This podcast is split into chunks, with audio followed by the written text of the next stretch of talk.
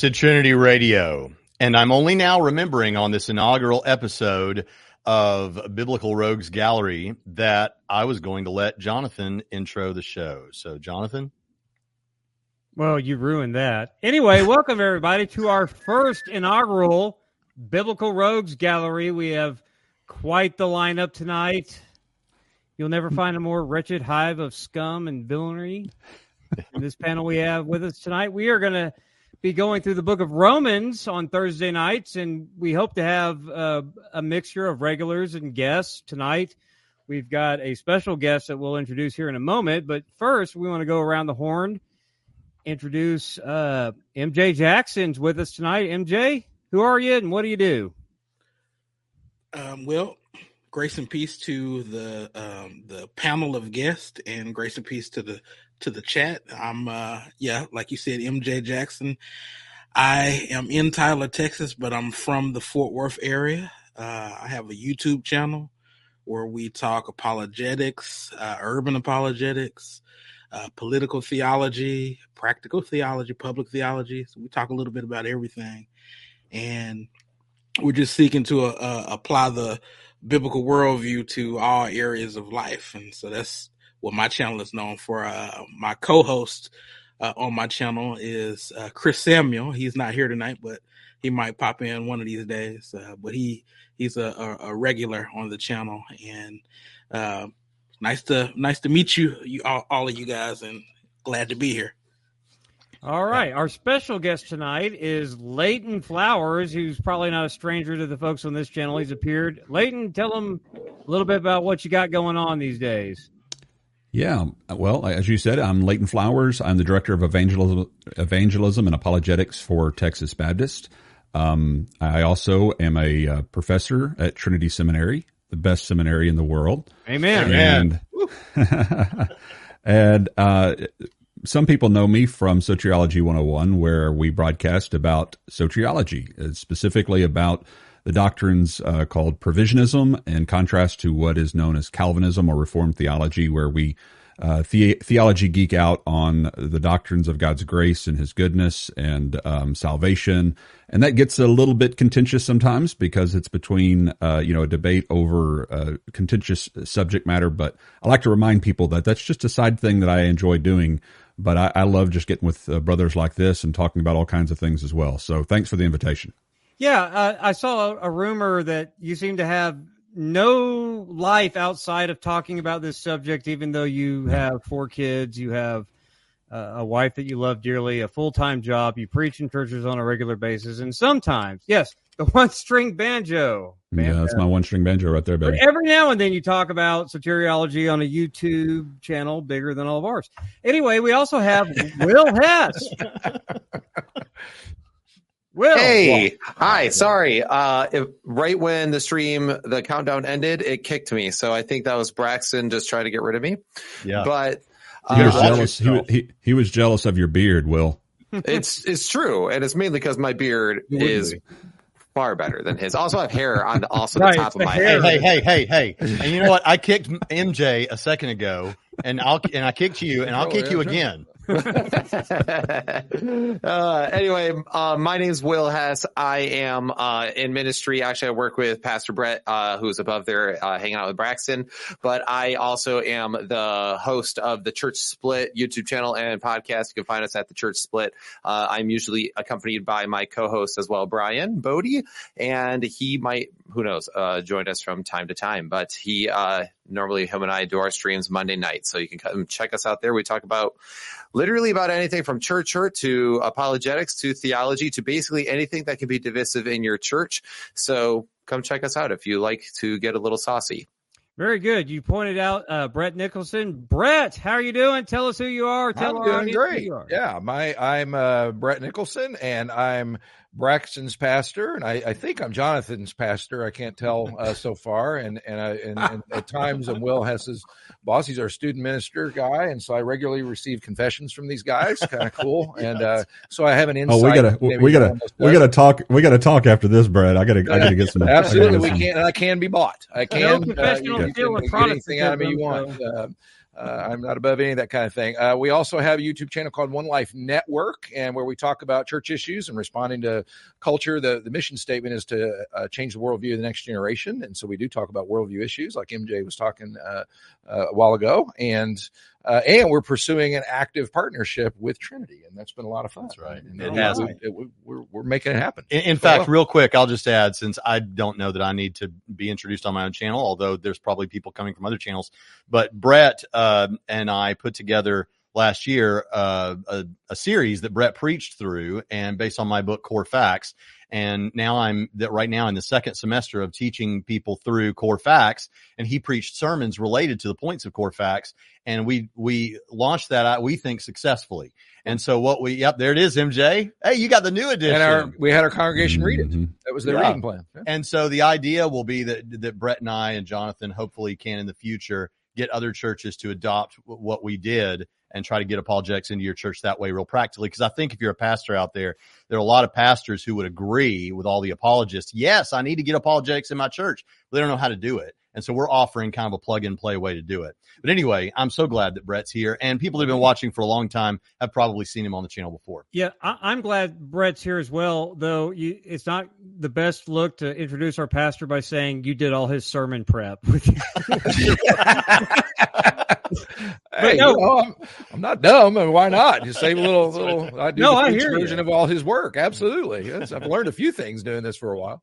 Now, this might be odd to hear from uh, one of your church members, but this is the first time that that I'm going to say the reason why that we wanted Brett here tonight, when we're not even talking about Bible verses yet in the Book of Romans, but we're introduction stuff, is to get a pastor's perspective on things, because you know pastors they deal with the Bible as much as scholars do, as much as theology geeks do, and so we wanted a pastor here tonight to help communicate why we think why eh, eh, whether it's in sermon prep or why lay people even should be interested in all of that introduction material that you find in these commentaries or whatever to introduce a book of the bible to help orient it. So a pastor's perspective is going to be real helpful. And because i consider and you you may not hear this from any other church member i consider the pastor to actually be a real job having watched this man i know that pastors work more than first. twice a week This is it. That's Yeah. amazing. Yeah. pastors do work more than two days a week and It's as true, long as he keeps weeks, buying yeah. me lunch, I will keep saying that. Thank you so much. All right, so. Before we get into the book of Romans, there are some things that happened this week and the past couple weeks that we just can't ignore. So we want to talk about them, and especially when we have one of the um, originators of this uh, big kerfluffle on the internet lately. If you follow the soteriology debates, we have Leighton Flowers here to tell us all about hashtag Baalgate. I was told this was going to be an intervention for Jonathan Pritchett. I, I don't know what y'all are talking about, but Nope, I brought the Um, gasoline for the fire, buddy. Was- yeah. yeah, um, apparently, you know, we had a, you know, one of our long, you know, two or three hour kind of videos with uh, Warren McGrew was on uh, with um, Jordan Hatfield. Uh, and we were just talking, you know, long video. So we had a lot of different little things that we were talking about along the way. And um, uh, we were talking about election along the way and different things about election and how people, the mindset of election with the concept of Calvinism. And uh, and uh, Warren said something kind of provocative, and it didn't. I didn't even register with me that it was even provocative at the time because it was in the context of a lot larger discussion. But uh, but we're giving uh, Jordan a real uh, hard time, even though it's all turned out for the good, because he clipped out a little section of it and and kind of put it out there on Twitter with this provocative question, and it got the kind of clicks that uh, that you're often looking for when you're looking for clicks. If that's what it's looking for, it got them. Some And, of that uh, black magic, Leighton. That's what I call it. it was, it was The Calvinism It was quite pro- stuff quite provocative. It'll get you the But- clicks. But at what cost? but exactly.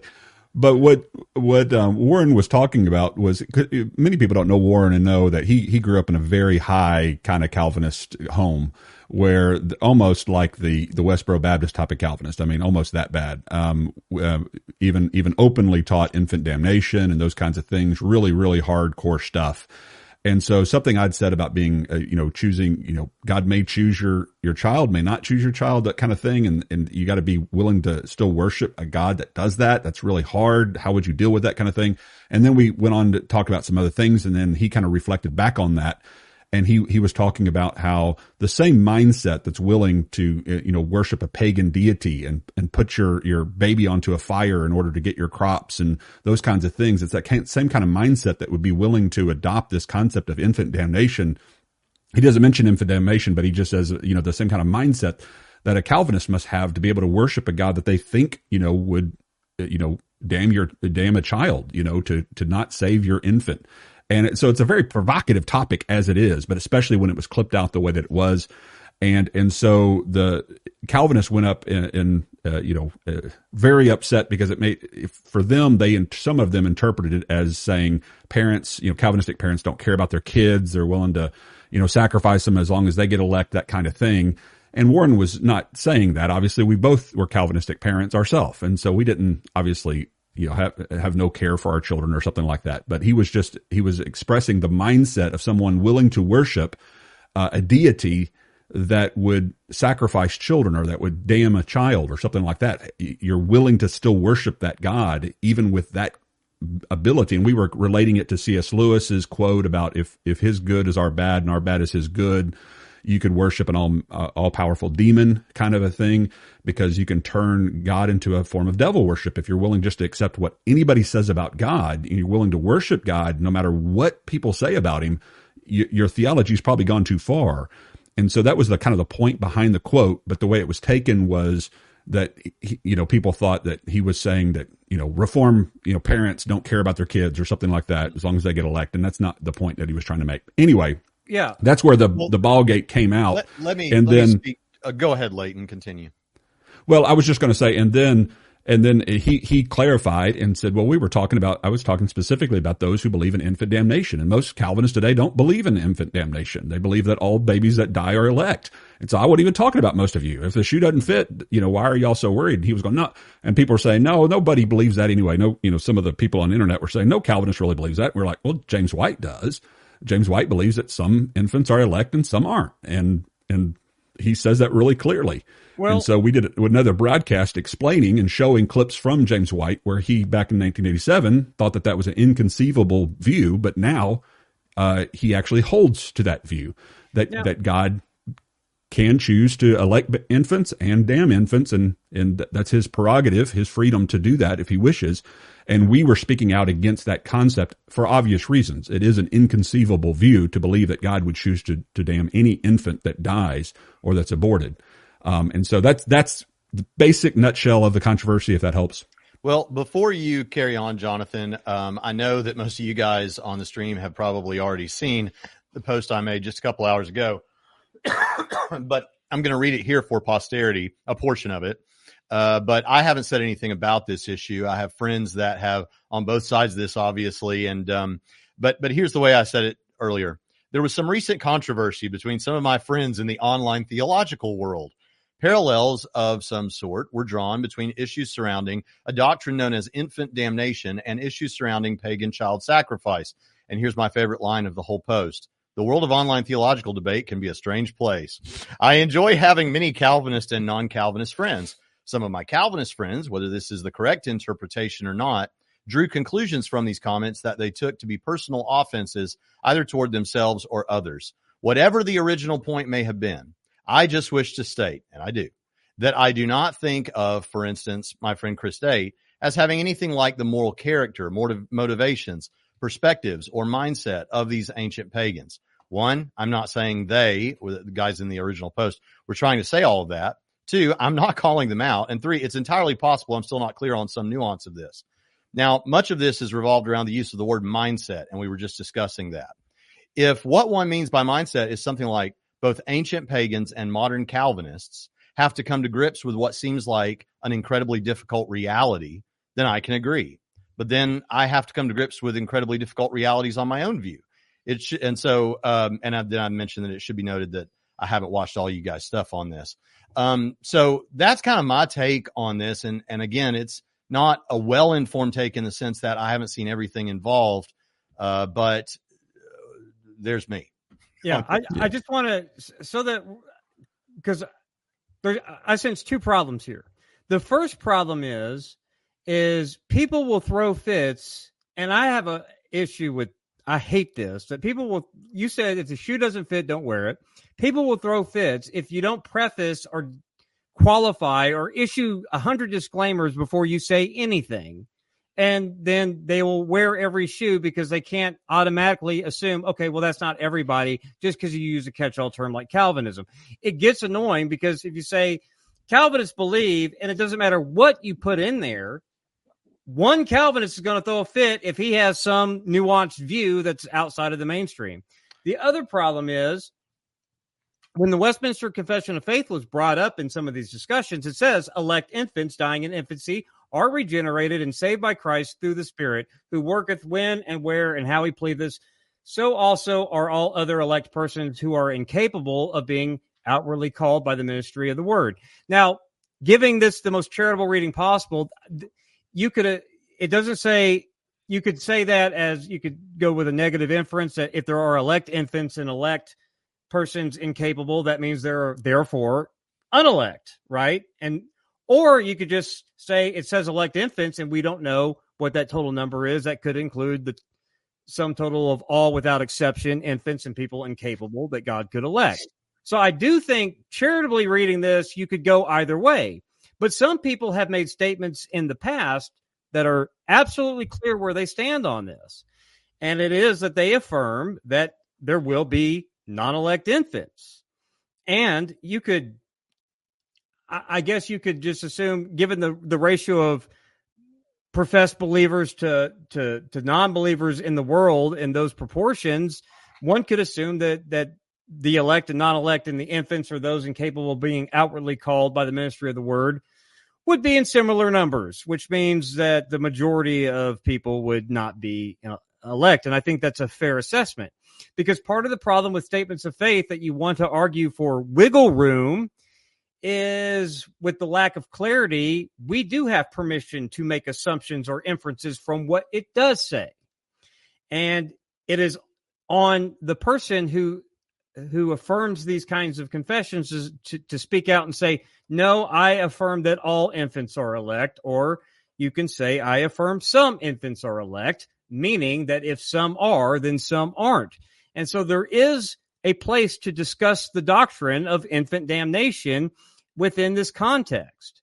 So I think it's a fair game subject. And it seems like what people want to be outraged about is that Warren said off the cuff, buried in a three hour live stream without numerous disclaimers and qualifiers that, of course, not every Calvinist believes, blah, blah, blah, blah, blah. Just well, there are. I, I think, I, Jonathan, I think on the one hand, we could say that uh, I'm, first of all, I'm Mr. Caveat. Jonathan hates about me that I caveat everything to death. Yeah. I, and and I can't even hardly talk without caveating everything for just this purpose. And I do agree that it would be nice if you could just say a thing every now and then without feeling like you have to like give all the disclaimers and all of that stuff. So that is true. I will say this: I think that some of the some of the um, backlash, I guess I could say, um, after uh, what is the cool thing that kids say, like the clapback? A lot of the clapback or the backlash was really over uh, thoughts about uh, not so much the do- the discussion about the doctrine, but the implications about individuals. And of course, we've already covered that. But um, but anyway, have we milked the algorithm on that enough to move on to Romans, or do you guys want to keep going for a little bit? We haven't heard from Will or MJ on this whole thing, so. MJ, MJ go ahead. Will, MJ, MJ, wake up. No, I, am I'm I'm awake. Uh, like I said, I, I'm I watched Soteriology, you know, one on one, and I, of course, I saw Warren on there, so I knew that uh, this is a joke. This I knew somebody was going to be choosing violence when I saw Warren on there. so, uh, so I, I, do I I qualify a lot of my statements because I believe in nuance. You know, when you're talking about certain things, and I think the problem. Uh, the problem with pop level Calvinism is they don't necessarily engage with the confessions. And once again, I'm I'm making a statement, and if it don't apply, let it fly. to the chat because I you know I know some people can get uptight about this, but that's something that I've observed. Um, I've observed it in other areas when we're talking about um, the Bible being the final authority in terms of uh, engaging in social issues. Well, you know, the uh, Westminster Confession of Faith has a whole section on that that people are not familiar with. And these are just the types of things that you that you encounter in these youtube streets. Uh pop level theology and then you you know the the more academic uh theology. And i i think that um you know you know from my outside perspective i think warren was just addressing uh the confessional aspect uh of uh calvinistic theology and you know it, it is what it is Right on, MJ. Will, uh, it's your time to shine. well, I mean, I already made my thoughts clear in both the Trinity Radio group and my own church split uh, discussion apologetics group uh, regarding at least the outrage that took place, which is the fact that when we're in this these online theological discussions, you have to have thick skin, and so I don't expect people to caveat everything because that just gets over overly ridiculous, and it actually can get very pedantic to listen to if everything's caveated a thousand times. But also yeah. Just the nature of it is just we have to have thick skin. Like I, I, hear people. I mean, I've been called heretic. I've been called all sorts of stuff uh, every day in the comments. I wake up and I open up my YouTube app, and guess what? I'll find some wonderful insults to get me moving for the day. But that's just part of it. And so uh, third party offenses, I don't ever think is a very mature way for us to live. I don't think it's a good way. I think we have to have a little bit more tough skin when we're engaged into this realm. Uh, the other a- aspect of it is, I mean, I didn't even think what Warren said should have been overly controversial because if you're still willing to worship a pagan god and burn your child to sacrifice it for blessings of sorts, uh, even if you remove infant damnation out of it, the equation, you just turn into even your adult children. I mean, I'll go one step further. If it's no matter what, before you, one was born, doomed from the womb, so to speak, there is still that difficult part you're going to have to wrestle with, which is the fact that your child might be unelect, even though they might die when they're 84 years old. There's nothing they could do about it, and you're still going to worship God for His glory. So in my mind, I was like, I don't even know why this is overly controversial. Clearly, that's something that's difficult. That's going to have to be wrestled with if predestination and doom from the womb theology is correct in general. So that that was kind of my brief take on it, and I'm sure I will get some wonderful hate mail regarding my take, but that's fine. Actually, I thought that was that right there was pretty reserved. Yeah. So well, yeah, yeah and, and actually, do those caveats yeah, Seth, you don't like. Well, yeah, I was just saying Seth Dillon made you know of the Babylon Bee, he made the same point that you just made, Wes, and and his response to it was just like he's um Will, Will, sorry, Will, Will Hess. Hess. Always put Will Hess together as Will Wes. Yeah. I don't know. We're, I do that. I've done that to no, you Leighton, twice. Leighton, Leighton, it's okay. I just want to make sure everyone is aware that this happens to me regularly because Will Hess Wes it, it's all the time. So you're I'm not even mad. It's it's like my second name at this but, point. But Leighton, we are gonna night you're Wes. We we are gonna Leighton because of how beautifully you usually put things. We are yeah. gonna put on the like sound effect board where you say reprobate and I'm not even kidding. And I've already got Jonathan has already given me sound clips. there, there, there are things that I've said for years that are mispronounced, and then, I, and then, and then somebody will finally mention it to me, and I go, "Why are you just now telling me? I didn't even recognize I was doing Who's this." going to tell him? And it's usually, it's usually Pritchett. Pritchett's usually the only honest friend that will actually get on with me and say, "Hey, man, you're an idiot. You're saying the word wrong." I don't call you an idiot. I mean, tonight you could barely say your job title because you fluffed on evangelism, but um, we love you for that. Anyway, so my closing thought on on, on this uh, this issue is part of me thinks that some of the outrage that that Will or Wes, as we're calling him tonight, yeah. uh, mentioned was to actually drown out the discussion, the real point about uh, number one, there is a similarity there that you've at, at some level made peace with uncomfortable doctrines. But I also have to say that as Christians who affirm God exists and that there's evil in the world and that there is uh, an eternal punishment, however you shake that out in your doctrine of hell, there are some uncomfortable things that even whether you believe God passed over your children or not, or they, by their own free will, have refused to accept the gospel we know what God does with such people. So Mhm. there is uncomfortable doctrines to be talked about all Yeah, around. That's my and- point. That's one of my points. Yeah. Right. So anyway, with that, I think that we can move on to our next topic before we get to Romans, and that is going to be the topic of Donald Trump, everyone's favorite topic. Uh, uh, Can't, uh, can't we talk about? go Can't we talk about elect? That's why I Let's talk about. in- that- that- let's talk about infant damnation some more. I, I really don't. I just. no, because a, a, a dear friend of mine posted a, a tweet and posted a Facebook post. He's a dear friend. He is a pro- fellow professor. And uh, MJ and I wanted to talk about this because we went round and round, and we're hoping to have Tim come on Trinity Radio one day and, and hash all this out because he posted a tweet that if you are a Christian, you have a moral obligation to vote for Trump. And if you fail to to live up to that moral obligation in voting for Trump, you have failed to love your neighbor. Well, I don't know if Tim, like the progressive Christians out there who talk about everything in the context of loving your neighbor, even though the neighbor is the Samaritan who's like hurting on the side of the road and you should help him. I don't know what that has to do with voting for giving somebody political power.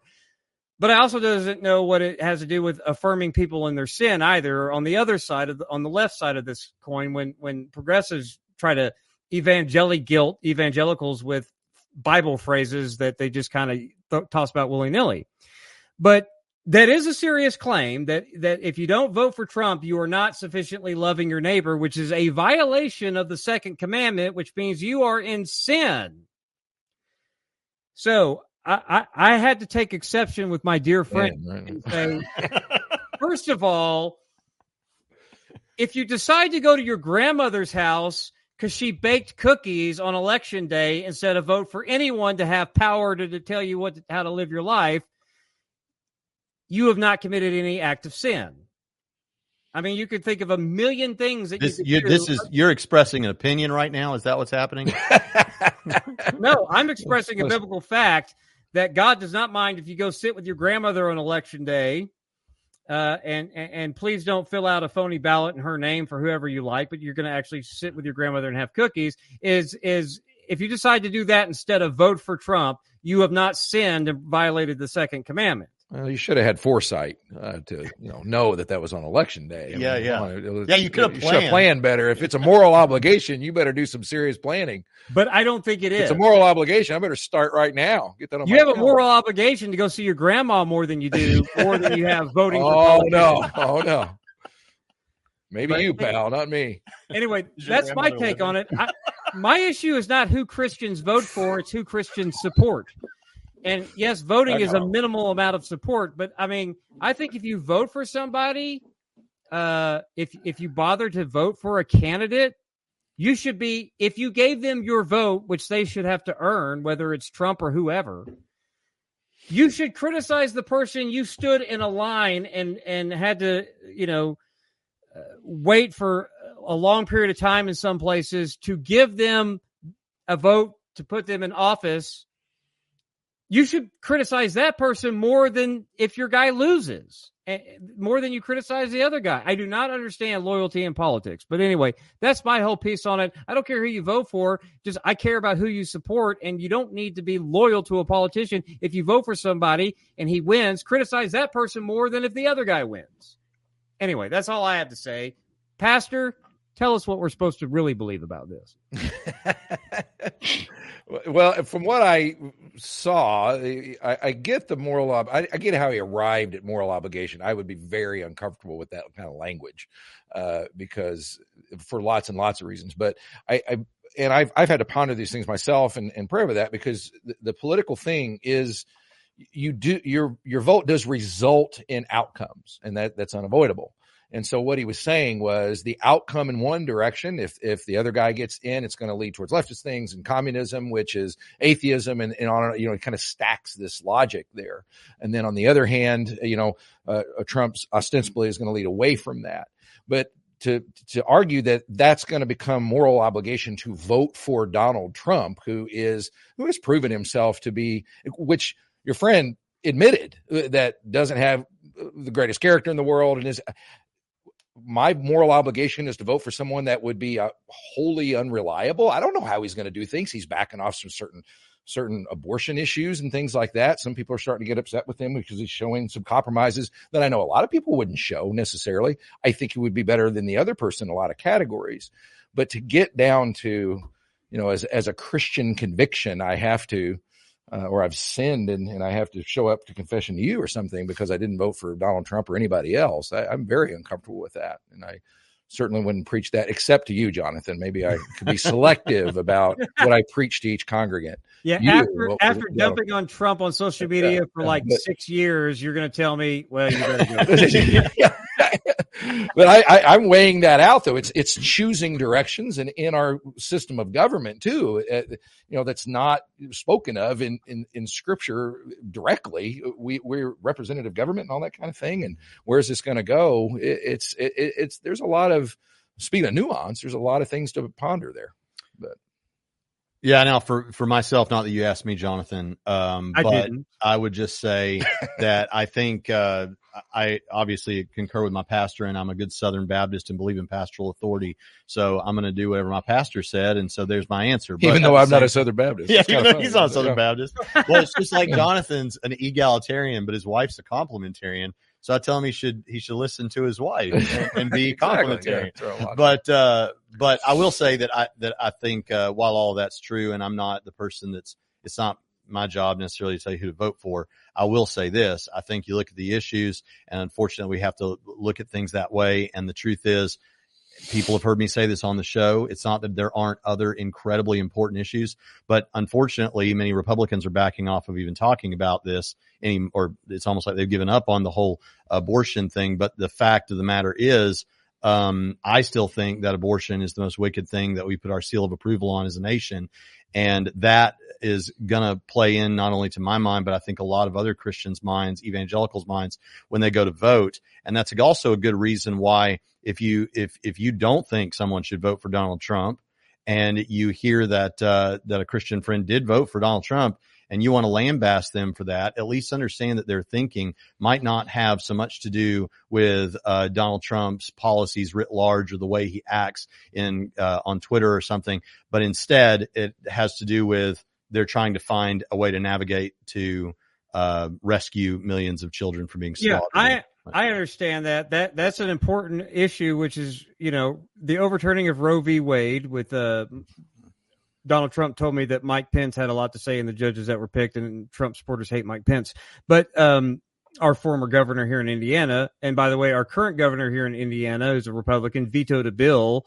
Uh, another issue that's very important to Christians uh, is, you know, biblical sexual ethics and the, the understanding of biblical gender. And our Republican governor here vetoed a bill to prevent young girls from uh, having to deal with boys playing in their sports teams and competing against them. So uh, our Republican governor vetoed that that bill. He didn't. he didn't want to ban dudes from playing sports with women. So um, anyway, uh, my only thought on that is Republicans aren't much better on on the abortion issue when after overturning Roe v. Wade, Trump now wants to negotiate with Democrats on a 15 week abortion up to 15 weeks as federal law, which dumps over the states that sure the ones that wanted abortion all the way till birth, but also dumps on the states that wanted to ban, ban it outright. So Trump is not really the, the hero on this. Plus, when it comes to Well, China- that's my point. That, Yeah. that, you know, you can't call it a moral obligation because you don't know what he's going to do, and if he does something like that, where's the win? There's you haven't ended with a moral outcome. Yeah. So uh, a lot of a lot of people memory hole Donald Trump's uh, flubs, and I don't. So, uh, MJ, I know that you have something to say about this because you said plenty on Twitter. So, Yeah, I, I wasted a bunch of brain cells and uh, many uh, hours of my precious day on, on Saturday. And Lord, forgive me for uh, en- engaging in it on the Lord's Day. I, I, I have since deleted my my Twitter. Um, we'll Oh, see how long that lasts. But um, I've done that like three times. I, I think I think Psalms 146, uh, three through five talks about putting our our uh, trust in princes and kings, and and yeah, I'm gonna pick on Dr. Stratton for a little bit.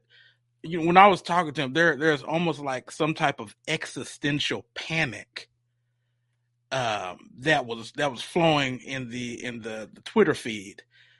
And after we look at the issues, uh, the the Republican platform has already waffled on sexual ethics, that waffled on marriage, waffled on the transgender transgenderism thing. What we're really left with is economics. And any form of state intervention is considered to be Marxism. Any form of state intervention. Now, I'm going to sound a little bit like David Palman, hmm. but but but if if Christians are going to comment on this on these type of things, if Christians are going to try to bind the consciousness uh, uh, the the conscience of other Christians to uh, political platforms and political, uh, uh, you know, people who are running for office. You, you need to know what you're talking about. You need to make sure that you're aware of your blind spots. And so, once again, I don't care who you vote for. I pray. I, I my prayer is that you uh, consult God when you're voting, but my prayer is also uh, that you would understand that the kingdom of God does not function like the world. In other words, when we love our neighbor, you need to, number one, you need to make sure you're defining that scripturally. You need to make sure you're defining that scripturally. Love your neighbor is not some top-down, policy-driven, um, policy-driven matter. It's it's a bottom-up approach. It's a bottom-up approach. We ch- we change the world through being salt and light we change the world through our actions and modeling what it means to be the people of God and modeling what it means to engage in um, uh, in righteousness and justice. I think in Romans six it talks about how we have died with Jesus and we've been raised to new life. Uh, there's your regeneration for everyone, by the way. Um, but it also talks about how we no longer yield our members to uh, injustice or unrighteousness, but we we now yield our members to righteousness or justice. Though, though that's how you love your neighbor. But I mean, yes, we find ourselves in America, and we've been granted this great privilege to have a say so in how our government is ran, and we should use that privilege, of course, uh, prayerfully. But we don't lose, you know, we don't we don't panic or, or lose our mind uh, you know, because the because of the specter of, of, certain uh, politicians loom. So so that's that's just my attitude toward the whole thing. Uh, I'm looking forward to having a conversation uh, with Dr. Stratton. Uh, love him. Had a good time in Texas with him and Josh Klein. Uh, by the way, uh, Dr. Pritchett, uh, uh Nick would like in on this conversation too uh, if we can make that happen as well. Well, that that's go, that's up to, to, to how how many people uh, Braxton wants to referee because I know that Tim's got a buddy he wants to bring on a, a fellow minister that we met in Texas as well. So, uh, Leighton, Will, y'all, uh, Wes, I'm sorry. Are you guys saying? Wait a minute. Are you guys saying the Nick wants on right now, MJ? No, no, no, no. no, no. On oh, okay. we on Trinity Radio when we schedule Tim and everybody. Yeah, yeah, yeah. Um, I mean, when it comes to, yeah, by the way, I did edit my name to say Wes just because I couldn't help myself. But anyway, uh, I don't know this, whenever the, uh, Pastor Brett uh, what has been saying the last few weeks, uh, that continually bringing up that it's election year and all the crap that, uh, tends to bring up out of people and out of the culture and things. Uh, this is for me what happens when you take the political issues of this world and the kingdoms of this world and you elevate them to way too high. Uh, MJ put it perfectly when it's just is the wrong approach. Like I don't look to the state to love my neighbor. Like I don't vote for a particular person in the state to love my neighbor. I'm supposed to love my neighbor and change the culture from within in that sense. Uh, and plus we are a constitutional republic. It's actually, uh, one of our rights, whether or not you want to vote or not to vote. Uh, there's no moral obligation one way or the other. And that's the whole point is that you don't have to. And I don't think a Christian should sit against their own conscience if they don't feel like they can in good conscience vote for somebody. That's what individual soul liberty is if you're a good Baptist. Okay. And I'm just say Baptist because we all know that's what you're supposed to say, I guess, if you're from the South. That's we forget we forget that there's a T, you know, Baptist, but it's fine. But that's one of the things. It's like we are that we are individuals and, and we have individual soul liberty through Christ. And if no one should violate their conscience, and I know that there's certain people who really do struggle with even the idea of voting for Trump or even voting re, uh, for a larger re- part of the Republican caucus, so to speak, because they have waffled on things like sexuality, on things like abortion, and so many other issues. So I, I just I don't agree with Dr. Stratton. And Dr. Stratton is a good friend of mine. I love Dr. Stratton. Um, and you know, I'm a pretty conservative person myself, and I can't ever see myself voting blue. And I'll I can say that out pretty. Oh yeah, I, I, I can't stand I, I, I can't stand the Democrat Party. I'm So voting for those so like I just I have no problem saying that.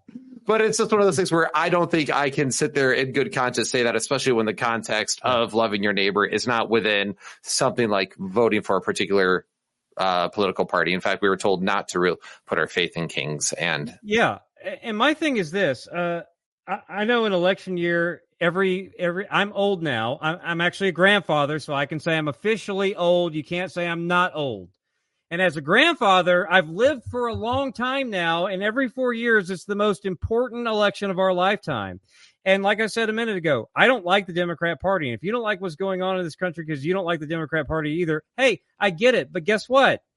If the most pressing issue for the church is a Democrat will get elected and we live and die by four years, we are bigger babies than women in Rome in the first century. So settle down.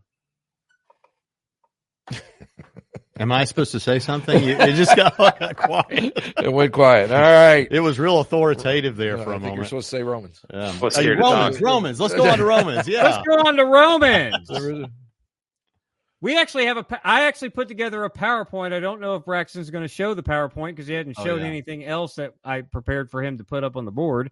uh, so we're not going to talk about razor wire. Dang. Oh man. Oh, the razor wire. That's right. Yeah. Next week, bro. Next week. Oh man. We're already 43 minutes into this.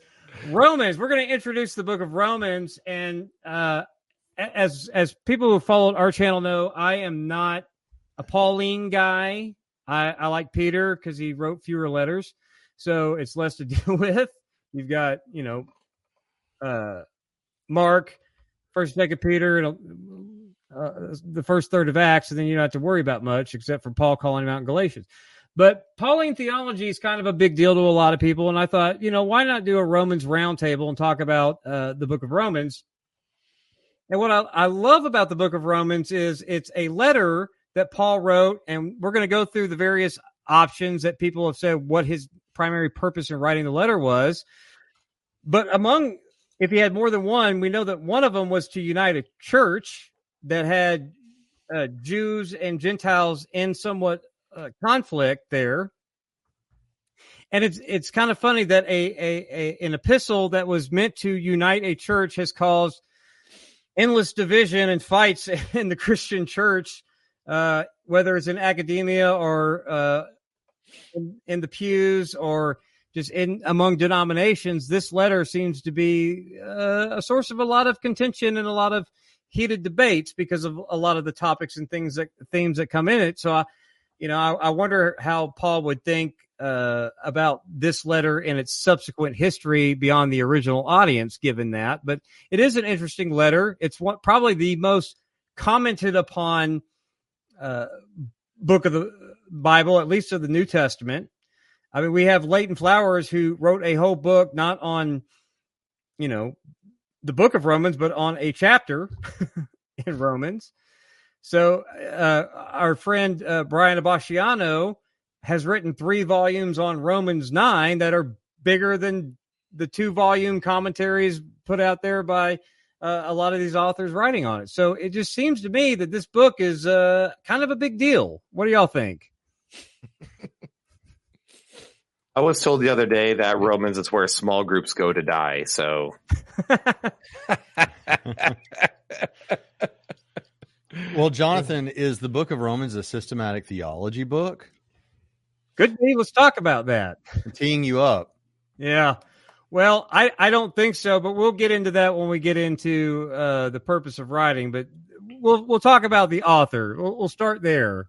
with the author of the book of Romans because all done. Move on. No, not that simple. I'm for him. Yeah. yes, Paul, and get and one of the best things about Paul being the author is that it's not disputed, right? Yeah. I mean, Right. like almost nobody disputes that that that Paul wrote it. But we also know that Tertius was um, the amanuensis for it. He even says hello in in the 16th chapter in the greetings. And so there's uh, a a discussion to be had about did Paul dictate it? Um, was it kind of collaborative with him and, and the amanuensis? Did he kind of shorthand write it down and then go flesh it out later? Or did Paul just say, I want the gist, uh, here's the gist, and then, then Tertius write the bulk of it? Uh, there's some discussion about that. I think the consensus of scholarship is that uh, Paul probably dictated large portions of it, but because of the size of the letters, Paul's largest letter, um, he probably rehearsed very bits, uh, uh, various bits of it at different points uh, in his preaching, uh, probably with Phoebe and Tertius and others in his uh, circle there. Uh, I believe that he was writing from Corinth. So I want to say I think Paul probably wrote the good bit of it, but I, I did. I, I think because of the importance of what he was trying to accomplish with this letter, I think it was primarily dictated. But then you have to ask yourself the question when it says, "I Tertius uh, say hello," wrote this out with my hand. Uh, I mean, it doesn't make sense to say that Paul dictated Tertius's own greeting to Tertius. So, I mean, you have to at least some of it, you know, and that gets into interesting questions about inspiration because we, you know, people think, you know, God inspired the text and inspired the authors carried along by the Holy Spirit. And so was for like a brief flash there, Tertius himself inspired for one sentence. And how does that work? So, you know, uh, but I, I think, I personally think that Paul probably dictated a large portion of it, but also got input, especially considering whatever contacts he had at Rome telling him about the situation probably helped fill him out. I don't know what you what you guys think. So that's why I had you on the show. I mean, I think one thing is for certain is that we can't say that Paul did this willy nilly, right? This isn't just like a one off thing because when you look at other, like Seneca, for example, apparently averaged like 995 words in his letters, uh, who's a philosopher.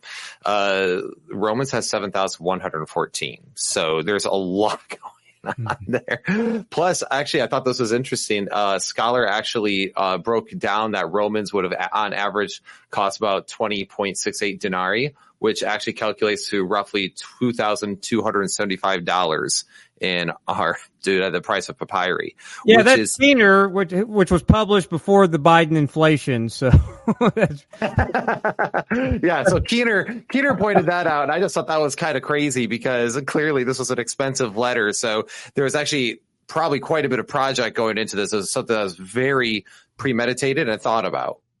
yeah, we've got the papyri. You've got it.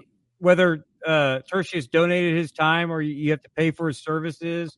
Uh, then there's the you've got to transport it um, to Rome and probably pay for the performance there uh, and the costs associated with that. But yeah, it's it's it's interesting and and you know it raises the question: Was it worth the money? No, I'm just kidding. Of, of course, it was worth the money. yeah, um, Braxton, you haven't moved the slide at all. By the way, there you go. Let them see what we're talking about here. Jonathan, you're the one who's got to tell me to change the slide. It's your PowerPoint. I know that we're close to having some sort of a cognitive link, but we're not there yet. Yeah, here we are uh, on Trinity Radio, and for the first time, we're not in the same room because my That's room right. makes me look smarter. Uh, so I wanted to broadcast from here. But yeah, um, so we know that Paul was the author. Nobody disputes that. Um, Tertius probably bounced some ideas off of, but it's probably mostly dictation, in my opinion. Now we, we can reconstruct Paul from biblical data. These are the these are the historical bits of data that everyone knows. You know, he, he was previously Saul. We know that he's a Roman citizen. We know that he was a Pharisee, tribe of Benjamin, trained in Jerusalem uh, under Gamaliel. He persecuted the church and he had an encounter with Jesus on the road to Damascus that they placed somewhere in the early 30s. And he was commissioned. And that raises an interesting question was did he convert to an entirely new religion uh, as a Jew doing the fulfillment of Judaism, as we could say with Jesus? Was it a calling? Was it both? That's an interesting thing that we might want to talk about. But we know that he was commissioned to be the apostle to the Gentiles. And we also know that he was not the founder of the Christian communities. So those are the bare facts that we know about Paul from from from the text, but that doesn't uh it does the conversation no no go back. The, the conversation doesn't see, see what happens? See? Because yeah. because you know as your representative um, i think you were right in probably previously to the 70s you could just introduce paul and give this information uh, in your commentary and say yeah paul and we know this about paul and here's some uh, little facts about paul but you can't get away with that anymore because eh, eh, I, I would say at least since Sanders publication of Paul of Palestinian Judaism, now we have this huge fight over when you say Paul wrote the letter, what Paul are we talking about? Are we talking about the Catholic mystic Paul? Are we talking about the Lutheran Paul? Are we talking about the new perspective on Paul Paul? Are we talking about this thoroughly Jewish Paul who uh, didn't really change very much from his prior thinking? Do, do we talk about, you know, the, these new, uh, the, the apocalyptic Paul uh, that Nick was supposed to come and represent, but I will, uh, I will, we'll all have to try to carry the water on that one. Uh, so, what Paul are we talking about? What, which Paul do y'all think we're talking about?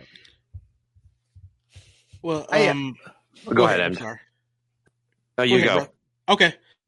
Um, well, these conversations about what Paul we're talking about, they are very interesting to me.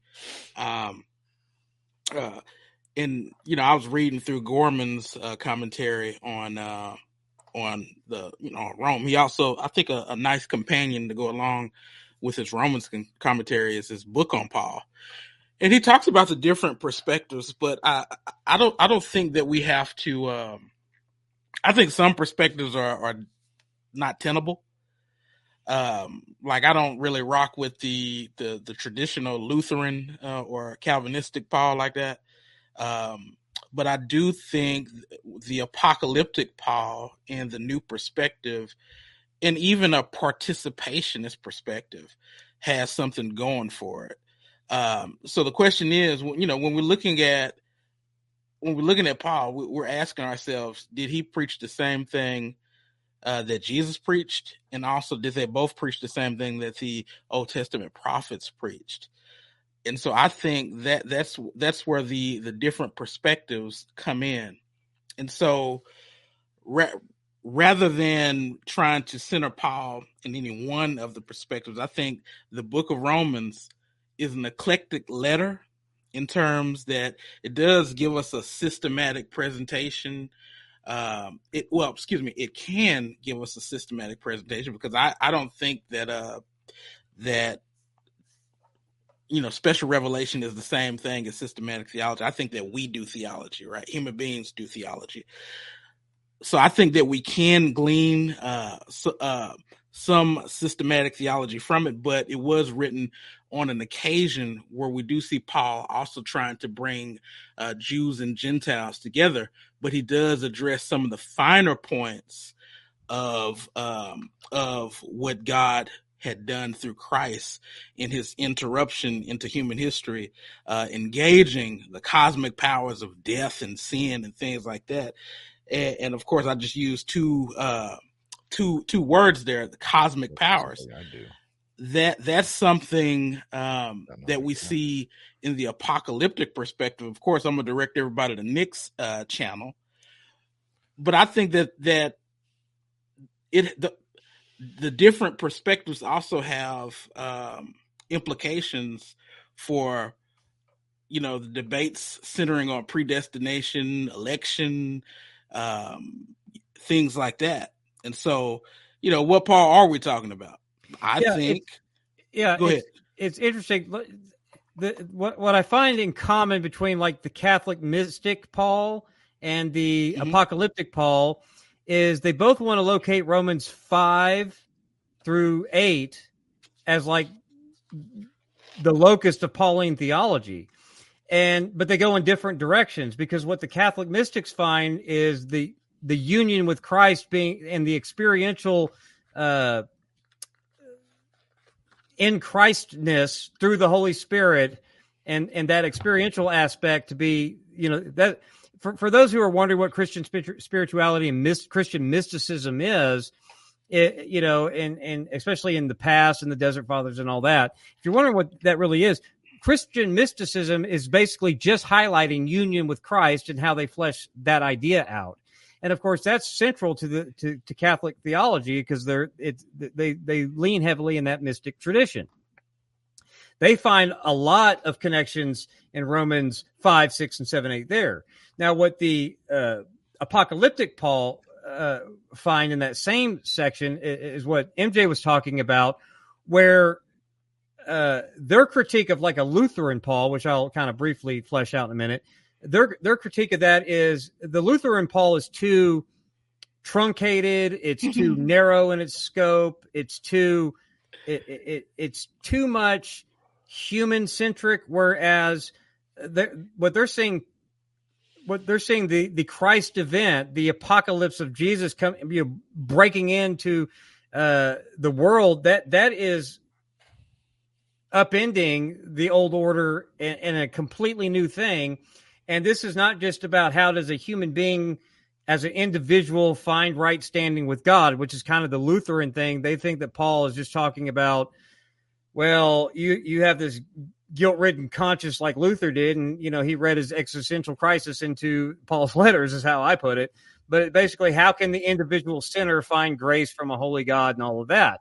Whereas the apocalyptic perspective says, no, this is this is a cosmic battle of good and evil, and it, it has all these powers. And, and Paul highlights this with the cosmic twin powers of sin and death, and, and the defeat of that, and, and new creation uh, in breaking with with the apocalypse of Jesus and and so they find in that same section whereas Catholics kind of take this internal mysticism of union with Christ they see this as outwardly cosmic earth shattering cosmos shattering there's there's you know they, they just don't think that the other perspectives are to use you know just a turn of phrase they don't think that your they're, the other versions of Paul are epic enough. They're not thinking grand enough uh, in the scheme of what Paul has in his worldview as he's hashing these things out within the context of a letter like Romans. Um, and then the new perspective, um, they, the new perspective on Paul kind of wants to push back on the on the Lutheran Paul because the Lutheran Paul saw first century Judaism as kind of the proto Catholicism, you know, type of religion where you you do enough works to save yourself. And when Sanders published Paul and Palestinian Judaism, he was going saying no. Uh, Judaism was also a religion based in grace, and it was it was um, by grace you enter the covenant, uh, you know, but it is by works that you demonstrate that you are a continued member of it. Uh, kind of this phrase covenantal nomism is how, how they talk about it. And so they say you need to reinterpret Paul's discourse in Romans around uh, what Paul would have understood Second Temple Judaism to be. The pushback on that is Second Temple Judaism was so variegated that uh, there was that element of works righteousness, but um, how you understand that phrase works versus faith which we'll get into in the subsequent weeks because that's going to be a big topic, is going to be determinative of how you hash those things out. And there's a lot of interpretive options that I don't think that the general audiences, especially in Protestant churches, are aware of. And I'm a good Baptist. And as Baptist, what I like to do is even though I don't go to a quote unquote Baptist church, we're kind of Baptist. Um, I haven't seen any infants baptized yet, but we'll maybe they splash water on. Them. But we're Baptist yeah, um, I, I think there's elements from all of them. And Baptist, we take from the theological buffet what we like and leave what we don't. And so that's kind of where I'm at. Now, Jonathan, that was all very beautiful, but I have to ask now at this point, it only dawned on me. Was this your way of tricking us all into one of your lectures here at Trinity? Is that what, what we've just signed up for? No, I'm just I'm just trying to fill the air that y'all are leaving. Is that right? With Are, Are you, you- sure? I, I, yeah. oh, wait a second. I was just being polite. uh, no, we all should have known that's what was going to happen when Pritchett asked us to be part of something in New Testament theology. I want you to bear witness to my commentary on Romans and add as little as Tertius did. let, let me let me let me say this too. You uh, got it. Dr. Dr. Pritchett. Uh, you're being challenged on Campbell, uh, and it's being said that Campbell loves him some some Romans five eight, but he he locates Paul's apocalyptic theology in Romans one. You you you know who is challenging you. Yeah, it's Nick. Yay! As if Campbell's the only APP guy, and we're not talking about DeBoer and all those other people too. Come on. I, I, see, that's the thing. Not my apocalyptic Paul. Okay, Calvinist. Not my Calvinism. But Nick, but but I mean, there are also other perspectives as well. You got you got the anti-imperialistic perspective, uh, the Paul within Judaism perspective, the femi- uh, feminist perspective, and and and let me ask you a question, Pritchett. I don't You. know if if you ran away. Um, and when you were saying uh, the uh, Catholic mystic perspective, is is that like a is that would that be the parti- participationist perspective? I mean, it would be Well- some element of that, but the participationist seems to be more corporate. Whereas, Yeah. you know, uh, the Catholic Church loves to talk about the one church, that we're the one true church, and we're, you know, they love to speak in corporate language. But Christian mysticism is is is highly individualistic insofar as it pertains to your personal experience and your union with Christ. Sure, that takes place within a larger body of the one holy apostolic church, blah blah blah. But still, it, it you know they, they do put an emphasis more on the, the personal experience and and the experience of communities, but it's really your union with Christ. And it's funny that you talk about the feminist Paul. Yeah, I mean, there's the liberal Paul, there's the homophobic bigot Paul, there's the liberationist Paul. I mean, there's all kinds of Pauls out there. Yeah. I, I, I think what needs to be pointed out is is um, look, the perspective of Paul that you take, and I'm not saying I don't think this is a presuppositional issue. I think that we can empirically find out through inductive Bible study, uh, and and also looking at the uh, socio historical context. Um, what what Paul was getting at. But I think that when you look at what Paul is talking about, and and I take a, a modified apocalyptic approach where salvation is about more than just people going to heaven. It's about more than I, I think when you make salvation uh, or, or election about uh, these these uh, preordained individuals going to heaven, it's it's a man centered gospel right then and there. And I and number one, um, I think the gospel is is is bigger than that. Um, when we look at when we look at Genesis one, we look at the fall. We look at the impact of the fall. When we look at the solution, if the solution is just people going to heaven, wh- why is the solution to the fall less uh, impactful? I, I think I think I, I think that's something to think about. Uh, absolutely. Well, one of the things in Romans is that Paul seems to make clear is that he speaks of sin like a slave tyrant, right? Mhm. So with that, there's a lot more of this idea of like a cosmic tyrant and power that needs to be destroyed so that God can redeem not just his people, but his entire cosmos in a sense. Um, I've been, I, I'm a fan of the new perspective, although the new perspective now is so freaking varied that it almost means nothing anymore. And it's all really, so not very new. I mean, it's like the 70s and 80s, so it's not really a new, new perspective.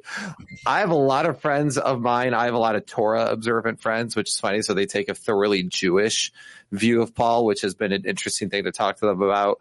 But I'm somewhere between the new perspective and probably apocalyptic, at least uh, in my view. Yeah. what about you, uh, Leighton? You stole my thunder because I was going to say about the same thing. Uh, I like I like some of the new perspective on Paul. Um, I, I, I tend to agree with most of what I read from N.T. Wright, um, but I think I think that, and that's the thing. It's just like with the atonement theories and some of these other all the different debate theories. It's like it's either this one or it's this one or it's this one or it's this one, and, and people get siloed into one particular group or camp.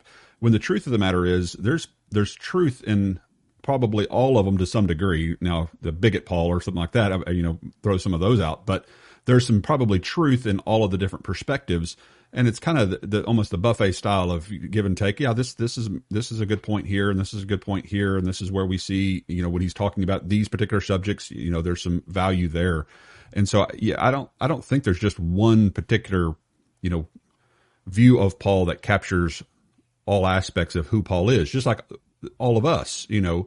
When we when we get labeled based upon a particular you know view we have or a particular thing we're discussing in one particular area, uh, it's easy to pigeonhole us in, in a, particular way of thinking, but I think there's some value in, in especially the uh, the the new perspective on Paul's. You know, I, I again, I, I kind of side there a lot, and uh, in a lot of what he says, a lot of the conclusions he comes to seems to be much more in line with uh, what with what I'm reading from Paul and how I'm understanding what Paul's intentions are, because he's really going back to a, a New Testament, first century Jewish mindset and the way that the average you know reader of that day would have understood Paul's teachings. Well, to your point, though, it, I and and I have the benefit of ignorance of some of this, but but the, on the other hand, I you you were talking about each person is is a dynamic of a lot of different of those things. If any anybody in this table were to write uh, uh, your uh, your magnum opus and, and express your theology. Well, you're coming from a lot of different vantage points. You have your own salvation experience. You have you probably at least a few of you have some mysticism, and you were trying to get that into the Baptist around here. I mean, I I have some mysticism in me and and and and experiences. I I I don't I'm not comfortable with the fact that the uh, the evangelist and church planter strategic thinker Paul is not included in some of these uh, because that's that's who he was. It was his identity. He said, "I." Uh, i wanted to come to you guys because I wanted to impart a spiritual gift. And, and he talks out. He was a missionary is what he was. He was the premier missionary going around traveling and church planter and contextualizer. And so mm-hmm. he would have been thinking in those terms. He's talking about going on to Spain and all the rest. And so, uh, to leave that out, I think, is to leave out a, a, a large chunk of what he's really getting at and why he's talking the way he is because I know there's one school of thought is say he was thinking at as Rome as maybe establishing it as a new missions base, uh, his next Antioch. I don't know if it's true or not, but I mean, he, uh, it's certainly worth doing that. But I'm uncomfortable with pigeonholing. Oh, it's the mystic, Paul. Oh, okay. Well, well, one of the, one of the things that I like uh, uh, about being a Baptist, and one of the things that you'll find in some of the later some of the later commentaries is because each of these camps are bringing out certain elements that others can be okay with you can it's kind of one of those situations where you're clapping with one hand because you're like i can clap at the things that that i can amen it's this other stuff that you're trying to also say goes along with that that i can't, i can't go along with. So what you find is you find a lot of yes but and then they they go off yes i like that but not this. And so you find a lot of that qualifying everything. It's like I can go. I, I I appreciate you bringing out this stuff. I can clap at that, but I can't clap at this other stuff because you, you're taking it too far in another direction. And so you find a lot of that happening in the in the commentaries because one of the one of the biggest breakthroughs I think of the new perspective on Paul is even like some of the diehard reformed commentators, the, like the Reformed Baptists who can't be moved on anything you can read Thomas Schreiner's commentary, and he's like, I mean, yeah, they've they've they've given us some helpful insights, and, and we have to take in we have to account for those, but not not too much, you know. But but we, you know, Jonathan, I think uh, the the first step of the new perspective on Paul or the Old Testament type stuff, the stuff you're talking about with grace and the Old Testament, all that sort of thing, um, that that all can make sense to me. That paradigm works. Uh, when we get into the second half or the second part of it, and we're looking at the Book of Romans and things like that, and uh, ha- how how does all of this exactly cash out with the different doctrines that we discuss in Romans, um, imputation and all that sort of thing. That when it gets into these analogies, you've heard me argue with this with you about this over and over again. It yeah, like with imputation. At some point, yeah, I said imputation. At some point, we get to this point where it's like it just seems like we're arguing about which analogy is the best analogy to fit the theological issue that we're trying to describe. And even William Lane Craig, when we were in Israel, told me, "Oh no, Braxton, it's so much more than that." But um, I find myself still uh, when your eyes aren't glazing over. yeah, yeah, that's right. That's right. But then the second thing I want to say is whatever you want to say about this, you know, I know there's a lot of talk about no, Romans is not a systematic theology. That wasn't the point. He didn't sit down and try to write a systematic theology. Or did he? Uh, All right, that's the question. But but I know you would want to say no, he didn't. But the fact yes, is, but but yeah, here's the yeah, but the yeah, but is what I mentioned to you yesterday, Jonathan, which is whether that was his intent or not. He certainly did do what appears to be a fair amount of systematic theology in the midst of what he what he was doing, and Yeah. so you get that. Yeah, it comes. oh, That's a, a part of the discussions around Paul that I guess is two helpful spectrums uh, for people to think about in the audience uh, th- that are brought up. And and Brett brought this out. You know, missional minded evangelism. Um, how how much of Paul's theology versus sociology is going on in Paul's letters? There's a spectrum there. You know, uh, and how much of the theology is in service to his sociological projects, or vice versa and that goes a long way into trying to figure out how do we read what Paul says. Um, and then the other thing, the other spectrum between theology and sociology is Paul and Judaism. Where where is he on the spectrum uh, of you know how do you understand the relationship between law and gospel, law and grace, and all of that stuff, and where's Paul on that? So, so people are going to find themselves in these various uh, conversations on one closer to one end of the spectrum or the other. And so those are things to keep in mind. And how how can you carry through that consistently from text to text? And one of the things that we remember in hermeneutics is, you know, the authorial intent matters. What did we all everybody agrees with what the text says. We all agree what the Bible says. I don't care if you're new perspective, old perspective, Catholic perspective, uh, whatever. I mean, we- we're going to talk about some textual issues as we go along and talk about the unity, integrity of Romans itself here in a minute. But we all agree on our received text. We all agree what it says, but we all differ on what it means. And in hermeneutics, we talk about uh, a text. What the author intended to communicate is where the authority of its meaning lies, right? The authorial intent. But I want to go a step further than that because the when you have something like a letter essay or a speech sandwiched into an epistle or whatever you want to call Romans, um, the intent for what he wrote it for to accomplish matters as much as the intent and what he meant and what he wrote to accomplish it. So finding out the purposes behind Paul's letter goes a long way in understanding his intent and the words that he used to accomplish that purpose. So it's not just authorial intent in the words themselves, but it's overall his aims, his, his what was the telos of Paul with any given epistle. Sometimes he tells us, sometimes in longer works it's harder to tease those things out. So we have to we have to keep that in mind. And one of the things about producing a book with long introductions and commentaries is sometimes in a commentary because people have their own agendas, they forget everything that they wherever they landed on the in the introduction and they don't carry it all the way through the book. But commentators now are having to be mindful of this and say if Yeah. you're going to plant your flag in the introduction somewhere, you need to be able to flesh that out from text to text to text and not get excited about chapters 3, chapters 8, chapters 9 uh, and then kind of waffle on and not give as much attention because your text might be a hobby horse passage in, in one chapter or another and negate or neglect uh, with undue attention going over every word. Because we can all pay lip service to every word is in the bible is i- important. But i mean how often are you sitting around reading first chronicles chapter 2 a bunch of names and pouring over that? Not much Hey, Jonathan, yeah. We've got like several slides, and we're on the first one. i know. Do you want to move forward? yeah the rest are pretty quick. Okay. That's why I tell people when I preach, I'm like, the rest of my points are a lot quicker than the first one. yeah All right. Yeah, there's several possibilities. Um, uh, some people go with early 50s as early as 54. I don't think that's plausible. Uh, a lot of commentators kind of in that 55 to 58 date range, and they tend towards the latter because they want to put Paul writing this letter. Just if if you kind of position it next to Acts, just real quickly, um, they put him either that that three month winter break in in in Corinth, most likely, but some people say Cenchreae, but probably Corinth, uh, and that would they would have put that kind of uh, 57, 58, and I think that that's probably the best guess. But B Dub three says fifty six to fifty seven. yeah, Ben Witherington the third. There's a episode that's a lost episode of Trinity Radio that you can now get if you're a patron.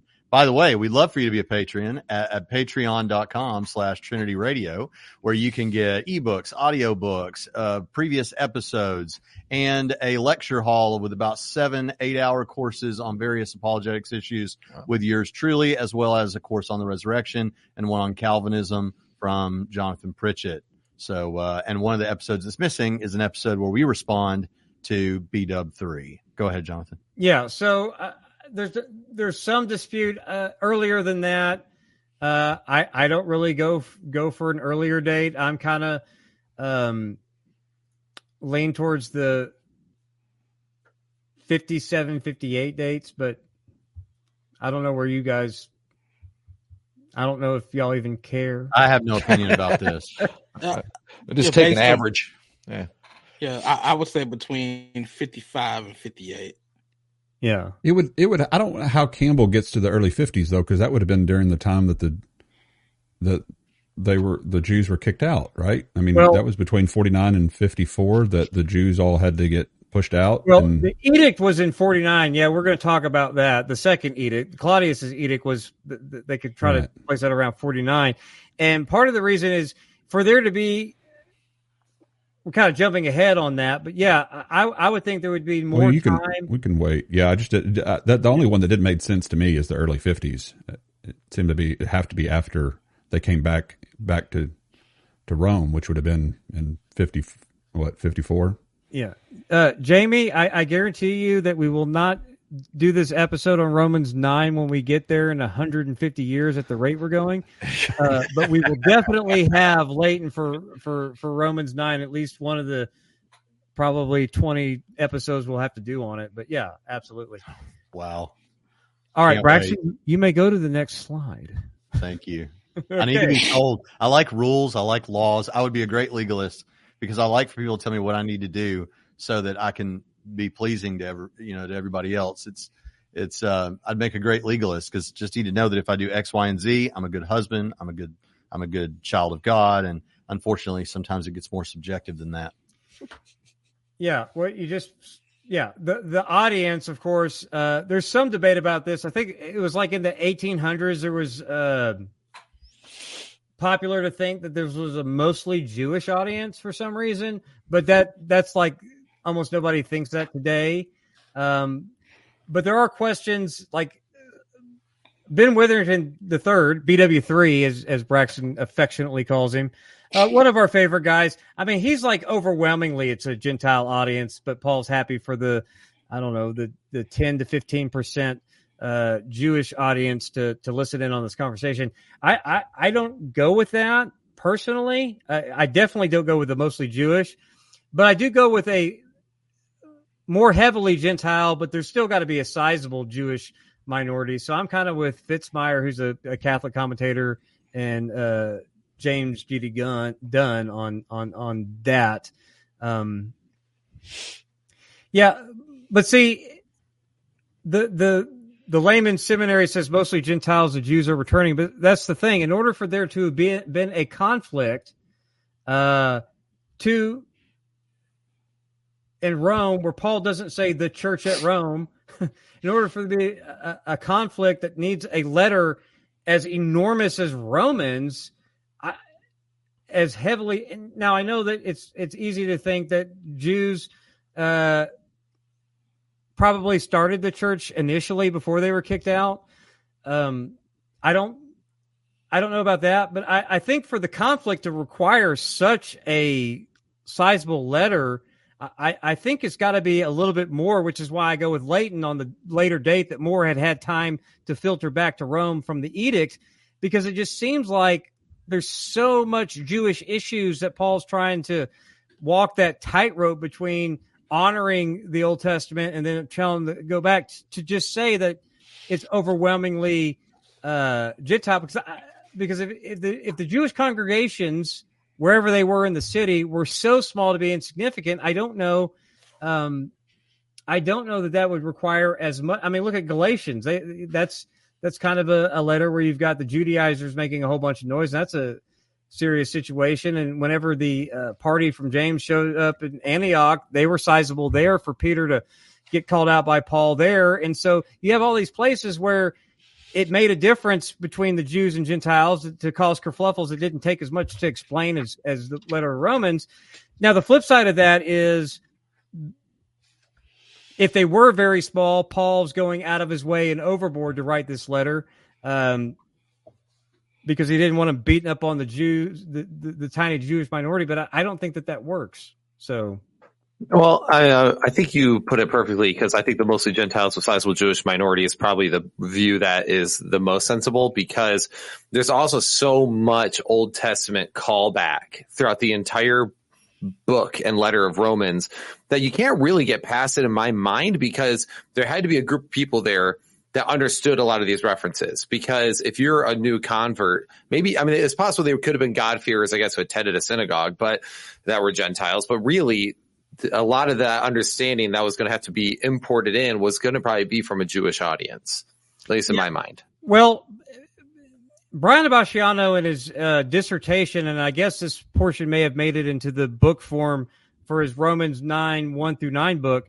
I mean, he makes the argument, I think he makes a compelling case that Gentile believers would have started getting training in the Old Testament because that was their Bible at the time as well. So it's fair enough that they they they would get a lot of the the highlights that Paul Paul would have had, but that would have also came from Jewish instruction as our Jewish convert instruction as well. So exactly. if they disappeared, um, we don't know how much how much of that that they could have had. I mean, if you if you put the the uh, the origin of the church in Rome sometime in the 30s you know, maybe the transients from a uh, Pentecost or wherever, you know, I mean, it's very transient city anyway.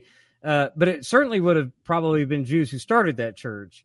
And so they would have taught the God-fearers and, and the Gentile converts in the Old Testament. So I, I mean, they would have familiarity with that, but I don't think they would have had familiarity with the issues if they were so overwhelming in numbers compared to the Jewish community that Paul's statements about that and his with his diatribe and interlocutors that that it would that it would warrant that kind of response. So, amen. I go with the I go with yeah, it's a majority Gentile, but I mean, I would put it more 25 30%. I mean, we can't know for sure. This is all speculation, but I mean, just given given how much of attention he's paying to this, it just it just seems to me if you have if you have Jews in Antioch, you have Jews in Galatia, and you have Jews uh, in the diaspora and and Gentiles there, and it's Paul's going on about this and those kinds of numbers, and of course Paul's going out of his way first to the Jews and the Greek, the apostle to the Gentiles, always going to synagogues first. I mean, we find that in Acts. That's that's that's that's just the way he operated. So I I, I don't know. I don't I don't go with that. But just to get some background on Rome, um, there seems to be, according to Judas Maccabee, um, Jews had been going to and from Jerusalem and back to Rome since uh, as early as 160 BC. Um, in 139 BC, uh, Hispalus expelled the Jews. That's expulsion number one because they were contaminating Roman customs. By the first century, uh, the estimates were between 20,000 and 50,000 Jews in Rome. Uh, Pompey back in 63 BC had brought a lot of slaves from his warring um, from in the east. He brought back uh, Jews, but they were freed by 59 BC. Uh, Tiberius in 1980 uh, he he ordered the Jews to leave Rome, uh, though I think some were in, conscripted in the military, but uh, this wasn't thought to be too ex- successful of an expulsion because the Herodian family kept their close ties uh, with the imperial household. So they don't think that a large number uh, of Jews would have left in 19. then, of course, you had another expulsion. Claudius following after that. Um, he initially expanded the rights uh, of the Jews, but he told them they, they couldn't they couldn't congregate, you know, just because they didn't want too much of that that pollution. Because apparently the Jews became Judaism became a cosmopolitan uh, religion for some of the wealthier people, especially for women, and it was attractive to slaves as well. Um, but then again, in 49, uh, Claudius kicks him out, which we had talked about. And Suetonius talks about that being over Chrestus, which most people take as his mispronunciation of Christus, even though mm-hmm. this is a common name. Uh, the best guess was in the synagogues, you've got um, probably Christian converts from Judaism and Jews in the synagogues causing this big kerfluffle over over Jesus. Over and, over the identity of the Messiah, right? Yeah. Okay. Um, and so he orders them to go, but a lot of people take that as like not necessarily every Jew was ex- expelled from that uh, expulsion, but a lot of them were. But probably the the Roman citizens never did leave, but a, a good number of them did. We know that Priscilla and Aquila uh, left, for example, and they met up with Paul in Ephesus. So you have that. Jonathan, I yeah. wanted to throw in there real quick that because you mentioned this Chrestus thing, that as an apologetic point, if anyone wants a good resource on Jesus uh, outside of the New Testament, there's a great book called Jesus Outside the New Testament by Robert Van Voorst and goes through all of this stuff and the cases for and against this being presumed to be that we're talking about uh, Christ here and all those kind of things. I just wanted to recommend that. That's Jesus Outside the New Testament by Robert Van Voorst. And now Jonathan has disappeared. Does anyone want to take a chance to say anything? Does anyone want to talk about anything real quick? uh, yeah, our, our, our, leader's gone. I yeah, think that they're reading comments at this point. right, right. Okay. That's what's going on. Yeah. All right, Jonathan, did you get the last bullet point here? Yeah, I mean, basically, we don't know the exact origins of the church, but we do. But people could say it was Jews and Gentiles traveling to and from Rome and establishing Christian communities there. I do think that the hypothesis that that some of them may have been from uh, Pentecost is probably valid, and I also think that that the Jewish congregations and the Gentile congregations probably established themselves in a rather large city. Uh, I think that they they put the estimate at between 250,000 to 400,000 people uh, at the time, maybe even more. Some estimates are higher, as high as a million. I've seen, but I don't know. Mm-hmm. but those congregations probably developed and formed independently of one another. And that might also be even before uh, 49 when they were uh, the Jews were expelled that probably coming up separately um, it would be like a Methodist church and a Baptist church forming in a town somewhere but they never interact with each other except for the Baptist duck in the liquor store you know so they don't get seen but I mean, it's it's kind of like they just kind of came up together and they had their own um, kind of way of being Christian with respect to Torah, um, depending on how they were um, initiated and, and converted into Christianity. I got a question for you. Hold on just a second, MJ. Okay. Um, Reverton, uh, Revertune, Reverton, I don't know. I need to be careful because sometimes people try to trick me into saying bad words with how they write their name but I think this one's okay. And thank you for that super chat. It says took some moxie to roll straight into a very dense presentation after getting our blood boiling with all that controversy. Go off, JP. That's how well, we do it. And this is particularly interesting because I think it may be that Reverton uh, got into it with one of our mods a second ago. If not, and I'm seeing that wrong, I'm sorry. We're using a new presentation uh, thing tonight from what we usually use, and I'm new to it. But thank you so much for that. Yeah, Yeah, but given that background helps us understand the situation on the ground by the time of the first century, let us know what whatever proportions you give to Jews and Gentiles, it's going to matter as you go through the text where Paul how you read Paul on how he stands with respect to the law and gospel. So, so let me so let me ask you this um, because we were talking about.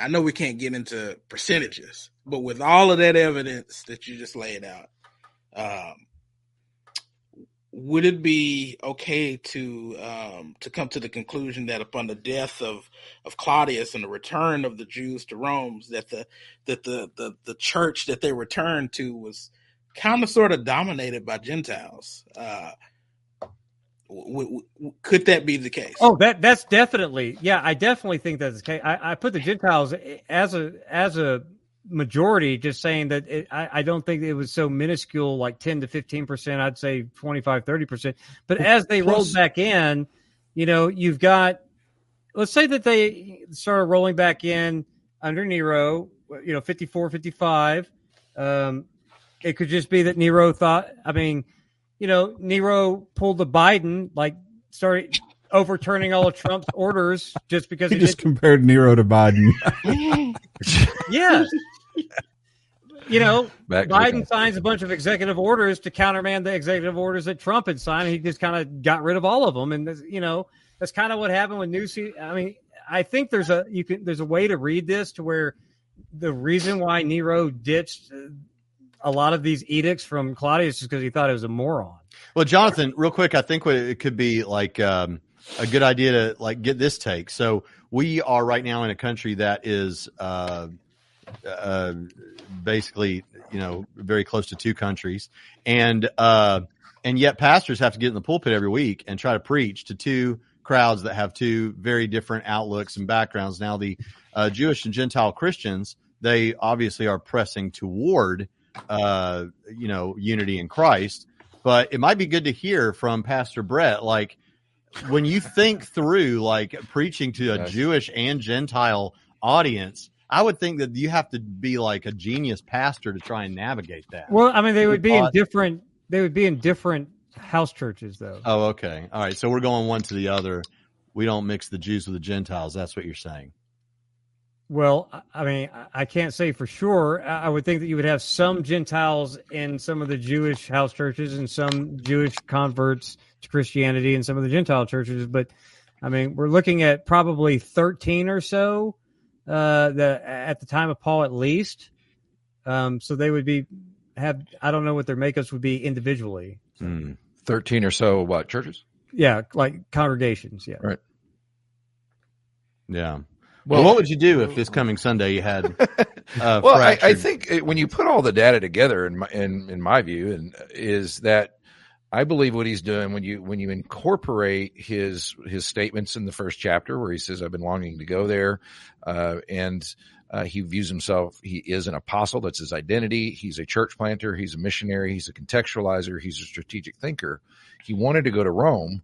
Uh, and and because it was the place, and it was the place from which everything would just, uh, you know, the the gospel itself would spread from there, and he knew that this you think about it for the last 20 years, that is the issue. The biggest issue of all is the Jew Gentile thing. Uh, that's what he's always arguing about. Now, when when he writes Galatians, he's writing as a pastor and he's putting out fires. I mean, and that's that's how he talks. I mean, he's he's what the heck is going on? What are you thinking? You know that that kind of stuff. Here, he's not planted that church. He's not the direct pastor of it. And I think what he's doing is taking all of his experience that he's had with that debate, with that argument, and no one knows it better than him. The, the cross section of his heart, he's the Jew of Jews, but the apostle of the Gentiles. So no one's thought about this stuff more than him. And so he's presenting to them this is in effect the solution to this ongoing debate and struggle. Because if you're a Jew in those days, it would have been really, really super difficult, even if you did accept Christ and walked with Him, to to process all of that. What does that mean for my Judaism? In the same way for a Gentile, and you know, you had some Jews that said, "Forget that, I'm going to go straight that way." And so, I think he's throughout the whole book, he's walking this Gentile Jew, Gentile Jew thing, and trying to put it all together. So he is uh, he's being a unifier, and he's. I think that's why he's taking the time. I think you're getting his 20 years of reflections and debates and pushback and the FAQs he's done and all that kind of stuff in one big thing. And I think that's what you would have. You would kind of. I'm aware of this situation and how everybody's struggling, and I, I think that's he's kind of sending that ahead so he doesn't it, it, whenever he arrives he he doesn't have to go into all that. He's yeah. just kind of saying, this is who I am. And this is, uh, I think that's the solution to the struggles that was the ongoing debate for all these people all the time, I would think. That's why Yeah. he gets in the stuff at the end and all the rest. Yeah. But that's just me. But I and how I would do that, I, I think you you have to have a lot of sensitivity to it. When you go into it's a contextualized thing. When you go to we did work in New York City. And well, I got to preach in New York City. Well, it's a little different in Midtown Manhattan. Preaching there is Evansville, Indiana. There, there are, and I talked to the guy there and talked about the issues and the problems and the background and, and the, uh, the the education levels, everything. It's it's what are they dealing with? And I had to kind of craft who I am. And Paul was a contextualizer. That's throughout the Book of Acts, uh, over and over and over again with the different audiences and things. And I think it's I think of Romans as a contextualized letter to their situation. I think I think you're exactly right, and it, it- you know Paul is also, you know, he's known to be the apostle to the Gentiles, and so he's become the Gentile apologist, so to speak, in the sense that he's the Jew that's that's making an argument for the inclusion of Gentiles, and so no matter who he's writing to, and the the percentage of numbers that are there, I think he's always going to lean towards uh, the inclusion of the Gentiles and defense of the Gentiles. You see that obviously throughout Romans, where you know he's using that interlocutor who's in his mind usually a Jew, you know, combating his, his theology. Yeah. Until Right, chapter right. 11, he's always arguing with it. I take the position that he's always arguing with, and and that's going to matter when we when we get into He's always arguing with what? uh, up until chapter 11 his interlocutor is always jewish but i mean there's a as we go through uh the book of romans we'll have to you know have those discussions about who the the identity of the interlocutor at any given point and i think because people don't identify that interlocutor from the perspective of the interlocutor they they go wrong on a lot of texts you know, and they don't see Paul's pattern in dealing with it. Speaking of of Romans nine, uh, I know this is a chapter very near and dear to Leighton Flowers' heart. Um, That's the Calvinist chapter, in case Yeah. anybody doesn't know. Yeah. It's all about Calvinism. that's the book. The that, that's the no, chapter. The it's Arminian not the Calvinist skip, chapter. Uh, that's yeah, but when you get to the interlocutor, Paul has never once conceded a single inch of ground with his interlocutor. And the way I read uh, Romans uh, 9, 19, and 20, that Paul still doesn't.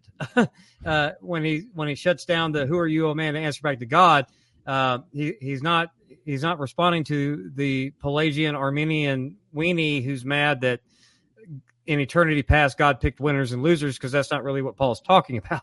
So uh, Yeah, uh, The Leighton Flowers. Paul- Leighton Flowers is not the interlocutor for Paul in Right. Romans nine.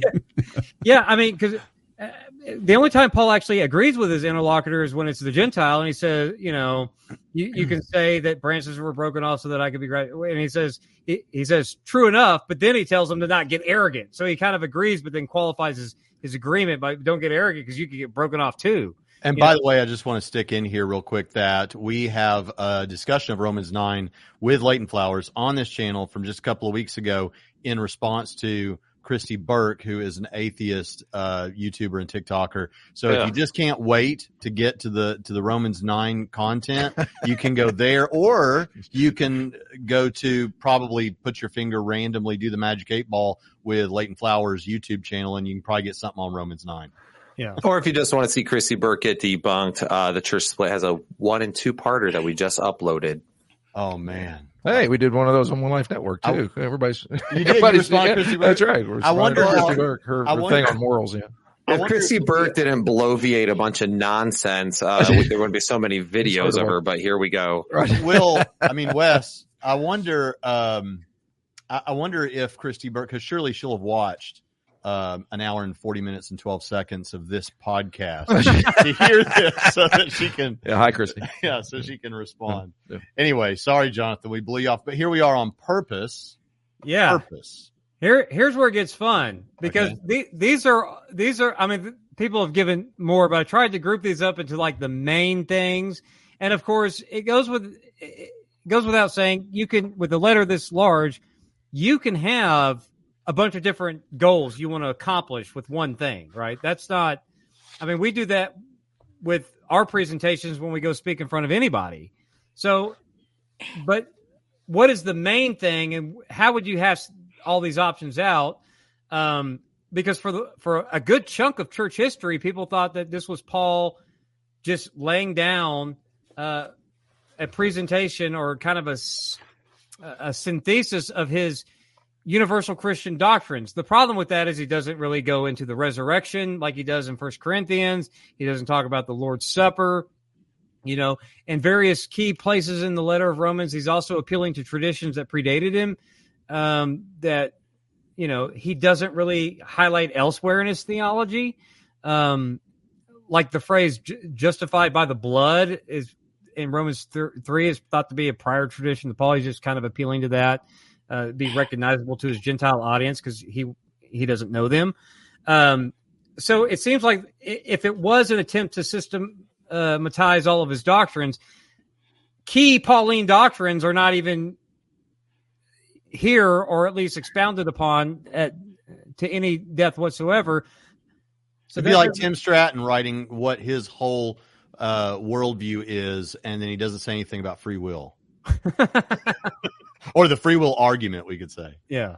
Yeah. Um, well, that's why I say have, it's a contextualized document. I mean, it's it is. I think it's from unify the Jew and Gentile churches down is where yeah, I am. I I don't know this. Uh, people say obtain support for Jerusalem, which I mean, he was going to go there before he went to Rome, so I, he, he wasn't trying to. Uh, I, I don't know. It seems like they would have already had close ties, so I don't buy that. But they think that this was on his way to Jer- when he was going to go to Jerusalem before heading out to Rome his thing was he, some would argue that this was Romans was a dress rehearsal for how he was going to present his gospel there uh, when he delivered his uh, offering to them.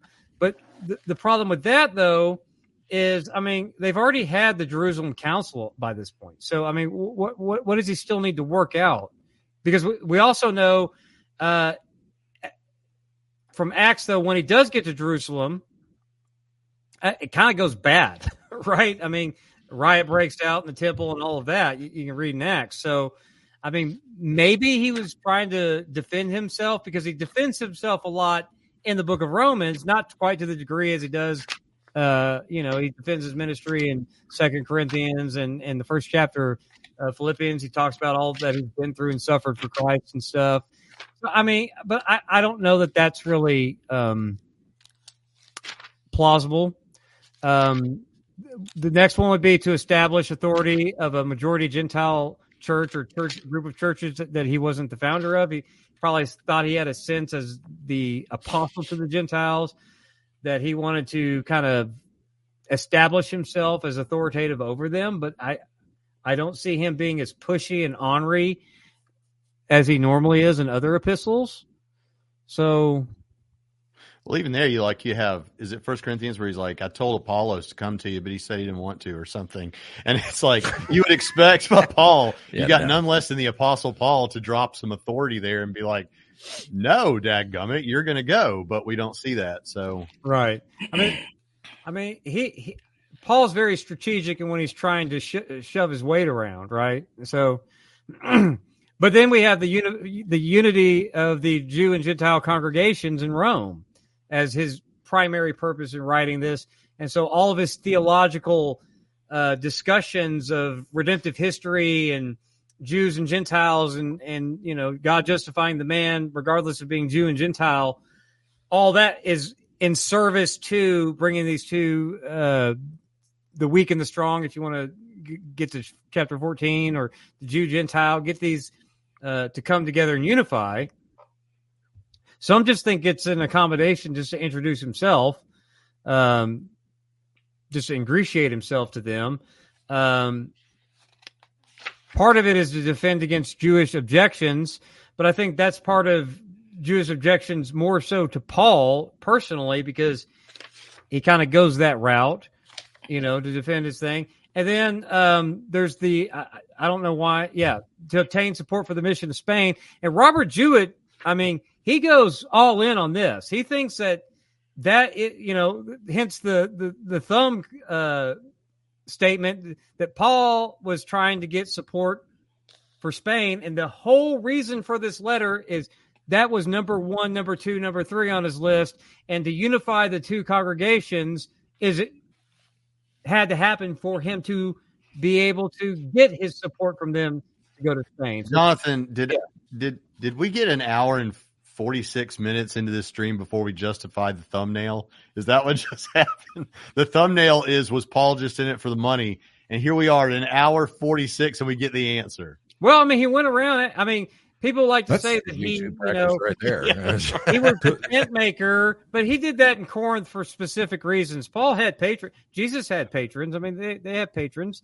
Well, Phoebe for the was- standards of my videos, uh, you know, an hour 46 is only about, you know, the first 10% of my videos. So, yeah, that's, that's about right. Yeah. Uh, I'm inspired. I'm taking And a then- whole new tactic. and then, as as Brian Abasciano says in his dissertation, and as uh, in Thomas Schreiner's commentary that you could probably see on the table behind me, Oh yeah, I've Um, been noticing that. he said that that Paul wrote Romans to glorify God. I mean, that's Well, the same praise the reason And you're not allowed to say no to that. Well, Yeah. of course. I mean, Spurgeon agree. for the same reason, but I mean, you know, uh, I, I- think that that's nice to say that, but how long? it really doesn't give that? us anything about Romans itself because Paul wrote every epistle to glorify God. yeah, that's right. That's the thing. I mean, Yeah. but I mean, true to form, he's a Reformed Baptist. He has to be pious, and Yeah, you know, yeah, there you go. Well, he was. and he was. Uh, yeah. Um, but but in all of that, like I said, I think other than uh, Jewett's commentary, who's like, no, it's everything has to do with the Spain mission. Um, I I think that's a part of it. Um, But Jonathan, what what I've been wondering is, um, why is Romans 16, 25 through twenty seven mobile? Because it shows up in, it shows up in six different places in the manuscript tradition. Well, tell us about it, or or kick it out for someone else to tell us about it. Well, th- I, I I didn't know that y'all had finished telling me why. I, I know what Brett thinks. Brett's all of the above from unifying the church on down, but Yeah. Go ahead. Because MJ, all of that, MJ, he, was, he was unifying the church around his mission. You can't just pick one. I mean, yeah, I'm with Brett on this one. For heaven's sakes. MJ, were you going to speak? Yeah, I, I think the easiest thing to say is to take a, an eclectic approach. Um, that um, you know that Paul is um, presenting a, a theological treatise, and the reason why he's presenting a theological treatise, it comes out as he's dealing with uh, the Jewish Gentile conflict, and so he has to present uh, pre- present uh, a presentation of what God has revealed from heaven um, and and how how we are uh, one in Christ and how we've been united in Christ and raised to new life. How we've been crucified with Christ, raised to new life. You go to Romans seven, uh, just so that nobody's confused. He says, "I'm now talking to those who know the law." He's talking to the Jews, and he's vindicating the law and its epistemological functions. Going into Romans eight, you know, talking about uh um, those whom he foreknew. I, I think he's talking about Old, uh, Old Testament saints. I don't think that he's talked about. I don't think that he's getting into me- metaphysics as some would uh, would believe. Uh, you know, because I mean, h- how would the audience know who uh, those who he foreknew? Unless we're talking about Old Testament saints, and then in, in Romans eight he says, "If if if you suffer with me, you'll reign with me." So that's that's kind of conditional as well. And then you know, getting into Romans nine, uh, getting into some uh, some more Old Testament stuff as well, and and of course uh, he's taking care of pastoral concerns in the latter chapters. So I do think um, that that the the purpose, the main purpose, is to um, is to solidify that bond within the church. But of course, you can address each of these. You can garner support for Spain. You can. He, he has to introduce himself if if he's going to address this. So yeah, yeah. But uh, I, I think the primary purpose is to build unity, and of course, unity is built up on the solid foundation of God's revelation. So He does give a theological That's a good word. and all the above. well, Yeah. let's consider Spain for a second, though. Um, we we we go the extra mile, even if we're an hour and fifty minutes in this. Spain at the time um, had a few centers, but it was it was still you know in the West, still somewhat resistance to a lot of Roman influence. I mean, there was some centers there, but it, you know, sparsely populated. Uh, at the time, uh, the best I understand it, it was mostly Latin speaking or native dialects, which meant that to establish unity in Rome, he would need a lot of resources as a base of operations because to go to Spain, he would need connections there because also there was a language barrier that had to be overcome because it had to be translated and he would need someone uh, we don't know Paul's understanding of Latin probably um, you know not much so he would probably need that translation to Latin and then from Latin to the native tongues out there in Spain at the time so that's going to require a lot of effort and a lot of support that his entourage probably doesn't have because he hasn't been out there yet. Because the whole reason he wants to go is because he wants to go where the gospel hasn't been proclaimed. He says he's not interested in building on another's foundation, but go where the name of Jesus isn't heard yet. And so, I mean, he says that in the letter. And so we, the logistics of that, the financial support that he'd need, the uh, overcoming the translation barrier, the, the patronage he'd need for him and his entourage out there, contacts uh, Paul's modus operandi is to go to uh, the synagogues first and then to um, the Gentiles and, and, try to establish connections in the synagogues. But there was almost no Jewish presence in Spain at the time in the first century. So he didn't have those typical advantages that he was uh, used to uh, on his mission. So getting unity from this church for the purpose of the Spanish mission was vital. So that's why it, you know, he might have been in it for the money a little bit because I don't I don't think that the Spanish mission could have been possible if he did not establish the connections with a unified church. So we can't just kind of put, yeah, he wants to be a missionary because, yay, Paul, he's the apostle to the Gentiles and he had such a heart. Yeah, but there's there's logistical things, practical things that need to be in place for him. And of course, you got to think about the Church of Rome he's trying to introduce himself. They've probably heard, yeah, this is the guy wherever he goes, they start riots. He's already answering slanderous claims from chapter three on against him, right? So, what do the Romans think of Paul? He's a guy that starts riots everywhere he goes. He, he probably a lot of misconceptions about how he feels about Judaism when he went to uh, when he made it to Jerusalem. I mean, James told him, "Hey, you need to go do some you're the to the Jews I've become like the Jew, and to the Greeks I've become like the Greek. Well, you need to be more Jewish now. You need to go do this stuff, right? And all of a sudden, chaos ensues. So these people in Rome have a reason to be somewhat suspicious of Paul and his reputation, given the rumors about him and his gospel, given what the perception is of how he sits towards Judaism. Um, there's a lot there going uh, on. Imagine, imagine what we would have if Paul had written more letters to churches that he had not been to because I think one of the reasons he was so thorough uh, is because he hadn't been to Rome and he was teaching them a lot of things he didn't get a chance to teach, you know, possibly the churches that he helped to plant. He was able to be there and teach them. Um, so I think the reason we we were blessed with the letter to the Romans was because he wasn't there and gave them so much more. And so it makes you wonder, you know, had he had he written to some other you know churches um, that he hadn't been to, how much more we would have gotten from Paul as far as his theology. We have Colossians. I mean, True he wasn't the founder of that church. Well, that, yeah, yeah. Which not which near is, as, not near as thorough there. Yeah. But well, but but see, that's the interesting thing because uh, Colossians is um, another letter like Romans that has a you know not nearly as long as Romans, but it has the same say hi to every name you can think of, which I mean Romans 16 is is is a chapter that that you know greet as many people as he can name off the top of his head. But there are some textual issues here that I, I that really Nick wanted to talk about.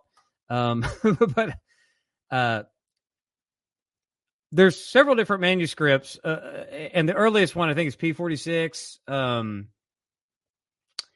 that, but all of them uh, about six different ways that you can hash out Romans that have this doxology moved in various places.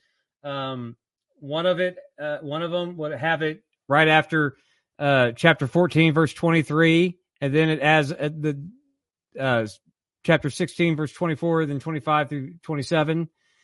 And then you have one after chapter 15, right? So you have a version of Romans with that ends at 14. Uh, uh, uh, you have um, one that ends at 15. You have one that has the whole book. Um, so it, it's kind of tricky there. Uh, then there's the added thing that that some of the early manuscripts don't even say in Rome, which has led some people to think that one of the truncated versions that also has in Rome means that this was not even originally written uh, to Rome, but it was adapted for the situation at Rome. And that goes back to making the case that it was, in fact, a theological treatise and not handling a specific situation that he later kind of formulated for Rome. The names in chapter 16, um, a lot of connections with Ephesus, and they say, well, we la- in Acts we last left Priscilla and Aquila in in uh, Ephesus. So did they? How do we know they went back to Rome? Well, that's an argument from silence, but did they go back to Rome? Right. Um, so was this originally intended for Rome, uh, Rome or not? Uh, then you have in 1620 and 1624, sometimes they omit verse 20, but it's, that grace of the Lord be with you is a, you know, kind of seems like somewhat of an ending. Um, and then they just kind of move it around. So there's textual issues there that actually do call into question some of it goes back to what I said at the beginning in hermeneutics. The authorial intent helps us understand not just the words, but the whole purpose behind the words is what he was intending to accomplish with all the words that he used. So that calls into question. I, um, I don't know. Braxton left us, but if we can go to the next slide whenever he gets back. But anyway, I don't know if people were aware of these issues, but that's some of these things are why people come to different conclusions, or at least in in the history of uh, all the commentaries. So, for if you want to go with the shortest Roman, the shortest version of Romans, of course, it was argued that this was the original letter of Paul that circulated. It was an encyclical letter uh, that Paul sent around to all the churches that he wasn't the founder of, uh, and then later he would add things like in Rome, or he would add um, chapters 15 and 16 uh, for, for various reasons. Now, the, the arguments for this is that Origen mentions uh, in his commentary, uh, Marcion dropped the doxology and everything after chapter 14.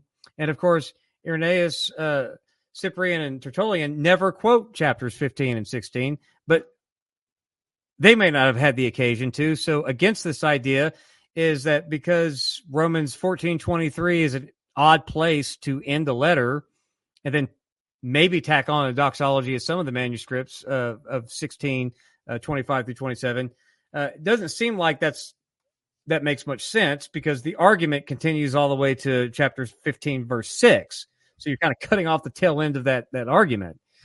Um, the personal details in uh, Romans chapter 1, 8 through 13 is not very general.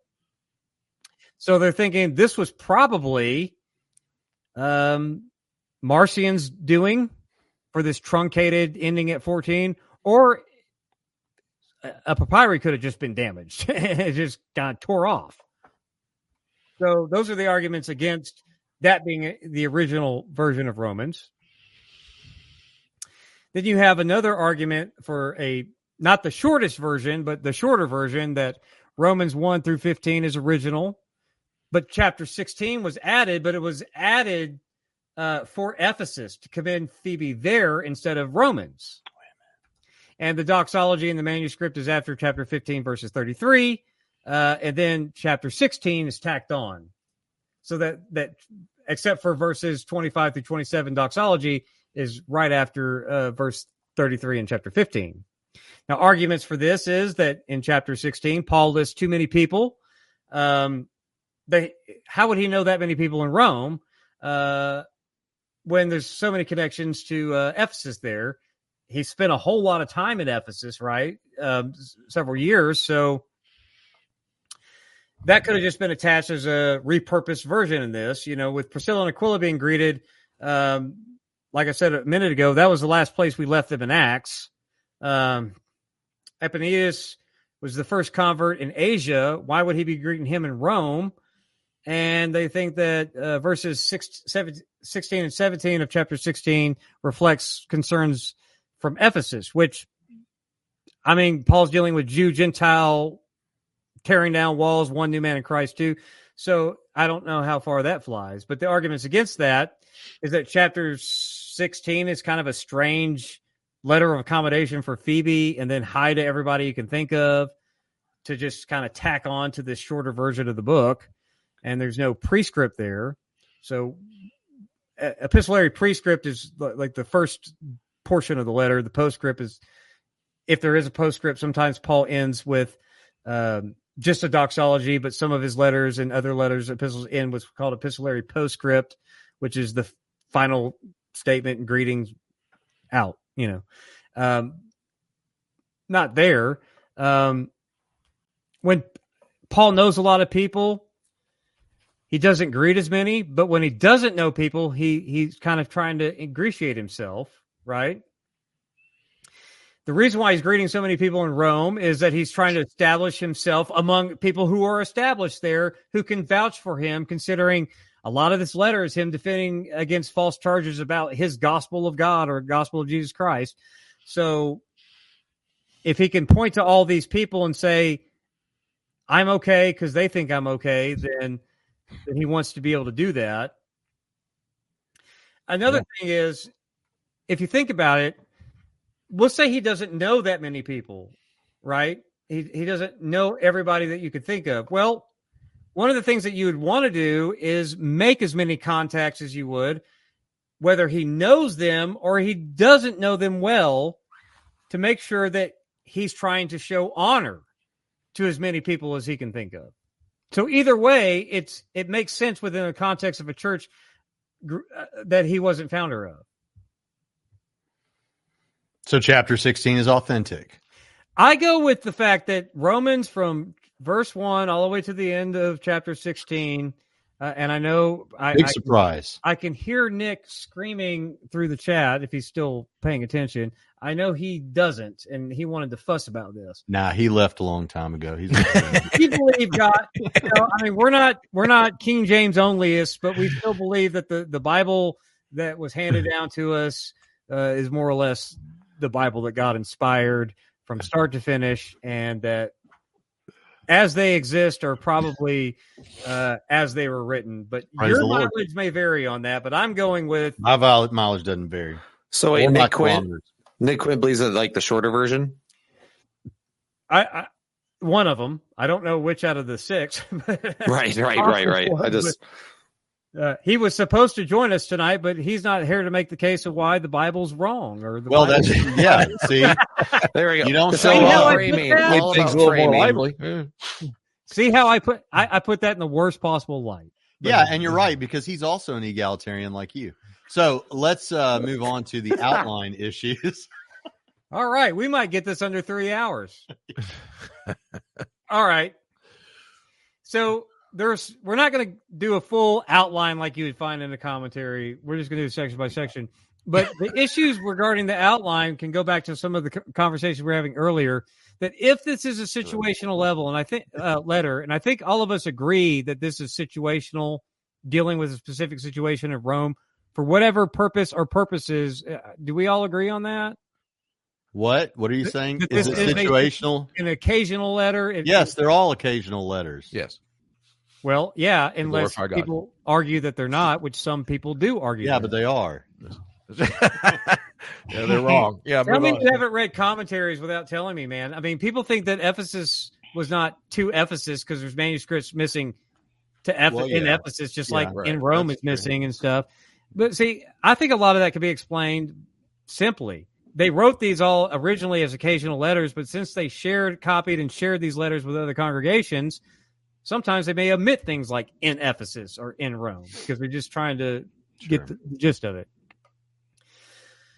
But why are there so many of these general theological treatises? Why does it seem like Brax, Brax is like he may have stumbled into it, but it seems like there's general theological sections here.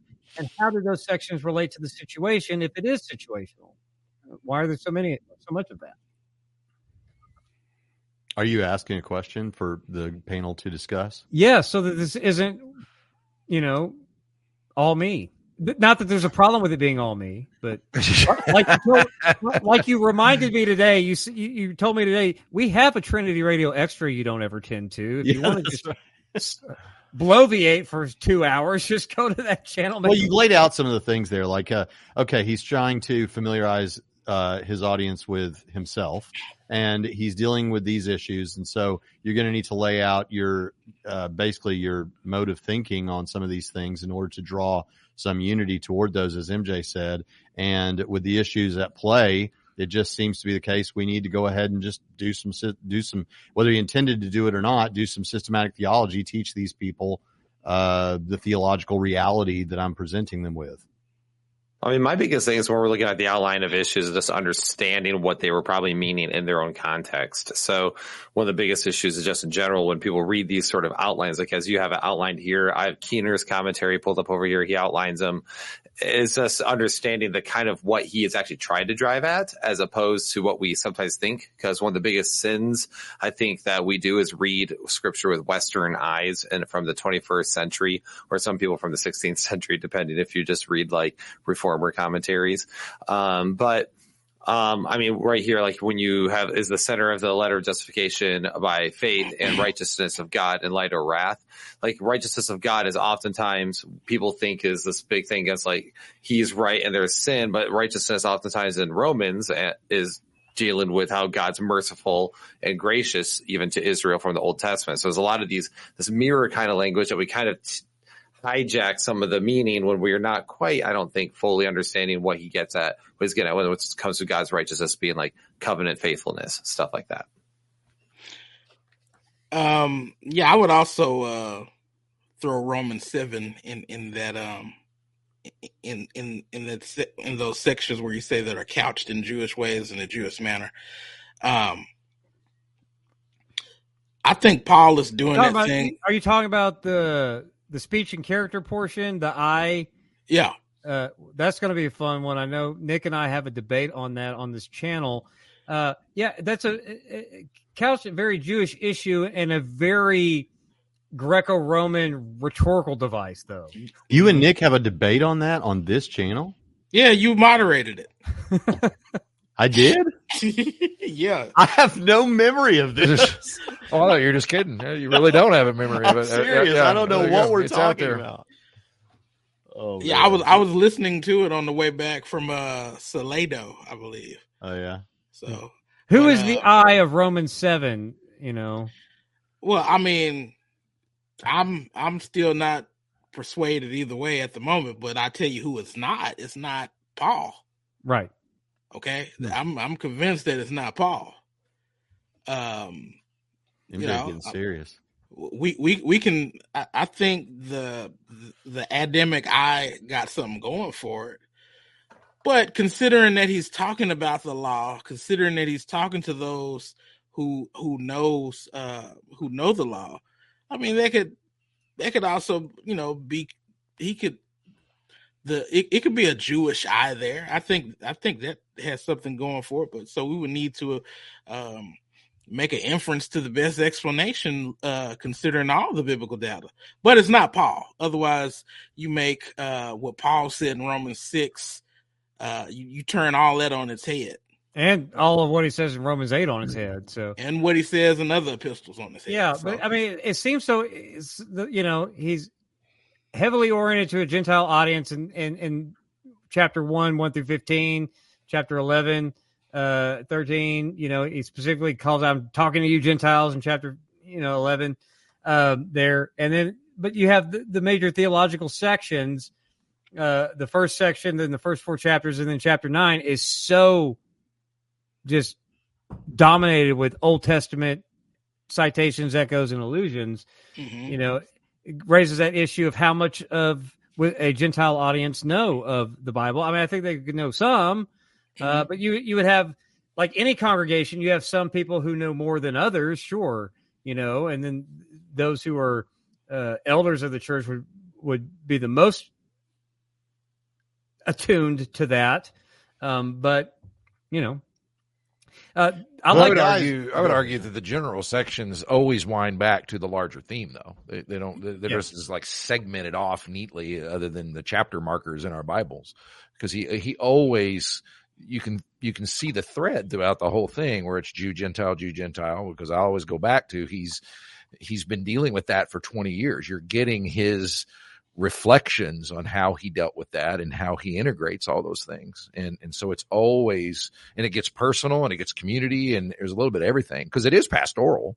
Uh, but but he, I don't think he ever really separates out. Well, I'm gonna, and and we also know from other letters. I mean, Paul's not exactly known not to chase rabbits, though. Too. I mean, uh, Right. sometimes he kind of you know he'll start to say one thing and when he starts writing another thing Uh, too. yeah. So there might be some of that going on too. He goes a little longer than he planned on, especially if he's dictating it. It's I think like we no lost- one in this room did that. You know. Yeah. I think we lost Leighton, and I just want the next guest on Leighton's five hour live streams bail early on him. his wife, his wife uh, needed him, and you know how that is. If your wife needs you, I want you to get off the stream, Jonathan. My wife is Uh, going to have to wait. pretty soon because my Let's move, let's move forward. This is the last slide of the whole place. So My wife is gonna have to bullet wait. Point three. Yeah. Uh, but, but but I do want to address that that you know talking about how these sections relate to each other. If Yeah. This goes back to what kind of Paul do you think is writing here? Because is the center is the heart of the letter that first portion? Is it that second portion of Romans five uh, one through eight thirty nine? Is it the uh, section uh, Romans nine through eleven? Is that it, or is Paul's main concern all of that just to get to the twelve through fifteen stuff, or is it just Paul's talking about all that just because he wants to talk about what he wants to get out of it in verse fourteen through thirty-two, which is actually the only place that kind of gives us an inkling of why he says he's writing. So I think we're so yeah, I mean, I I, I don't know uh, wh- which one I think is the center. I know the Lutheran Paul wants to favor the first four chapters, and then the Calvinists are right along with them until they get to chapter eight, verses twenty-eight, and then go through chapter nine, and then probably not even read the rest of Romans because they probably don't care. But no, I'm just kidding. Um, and Jonathan.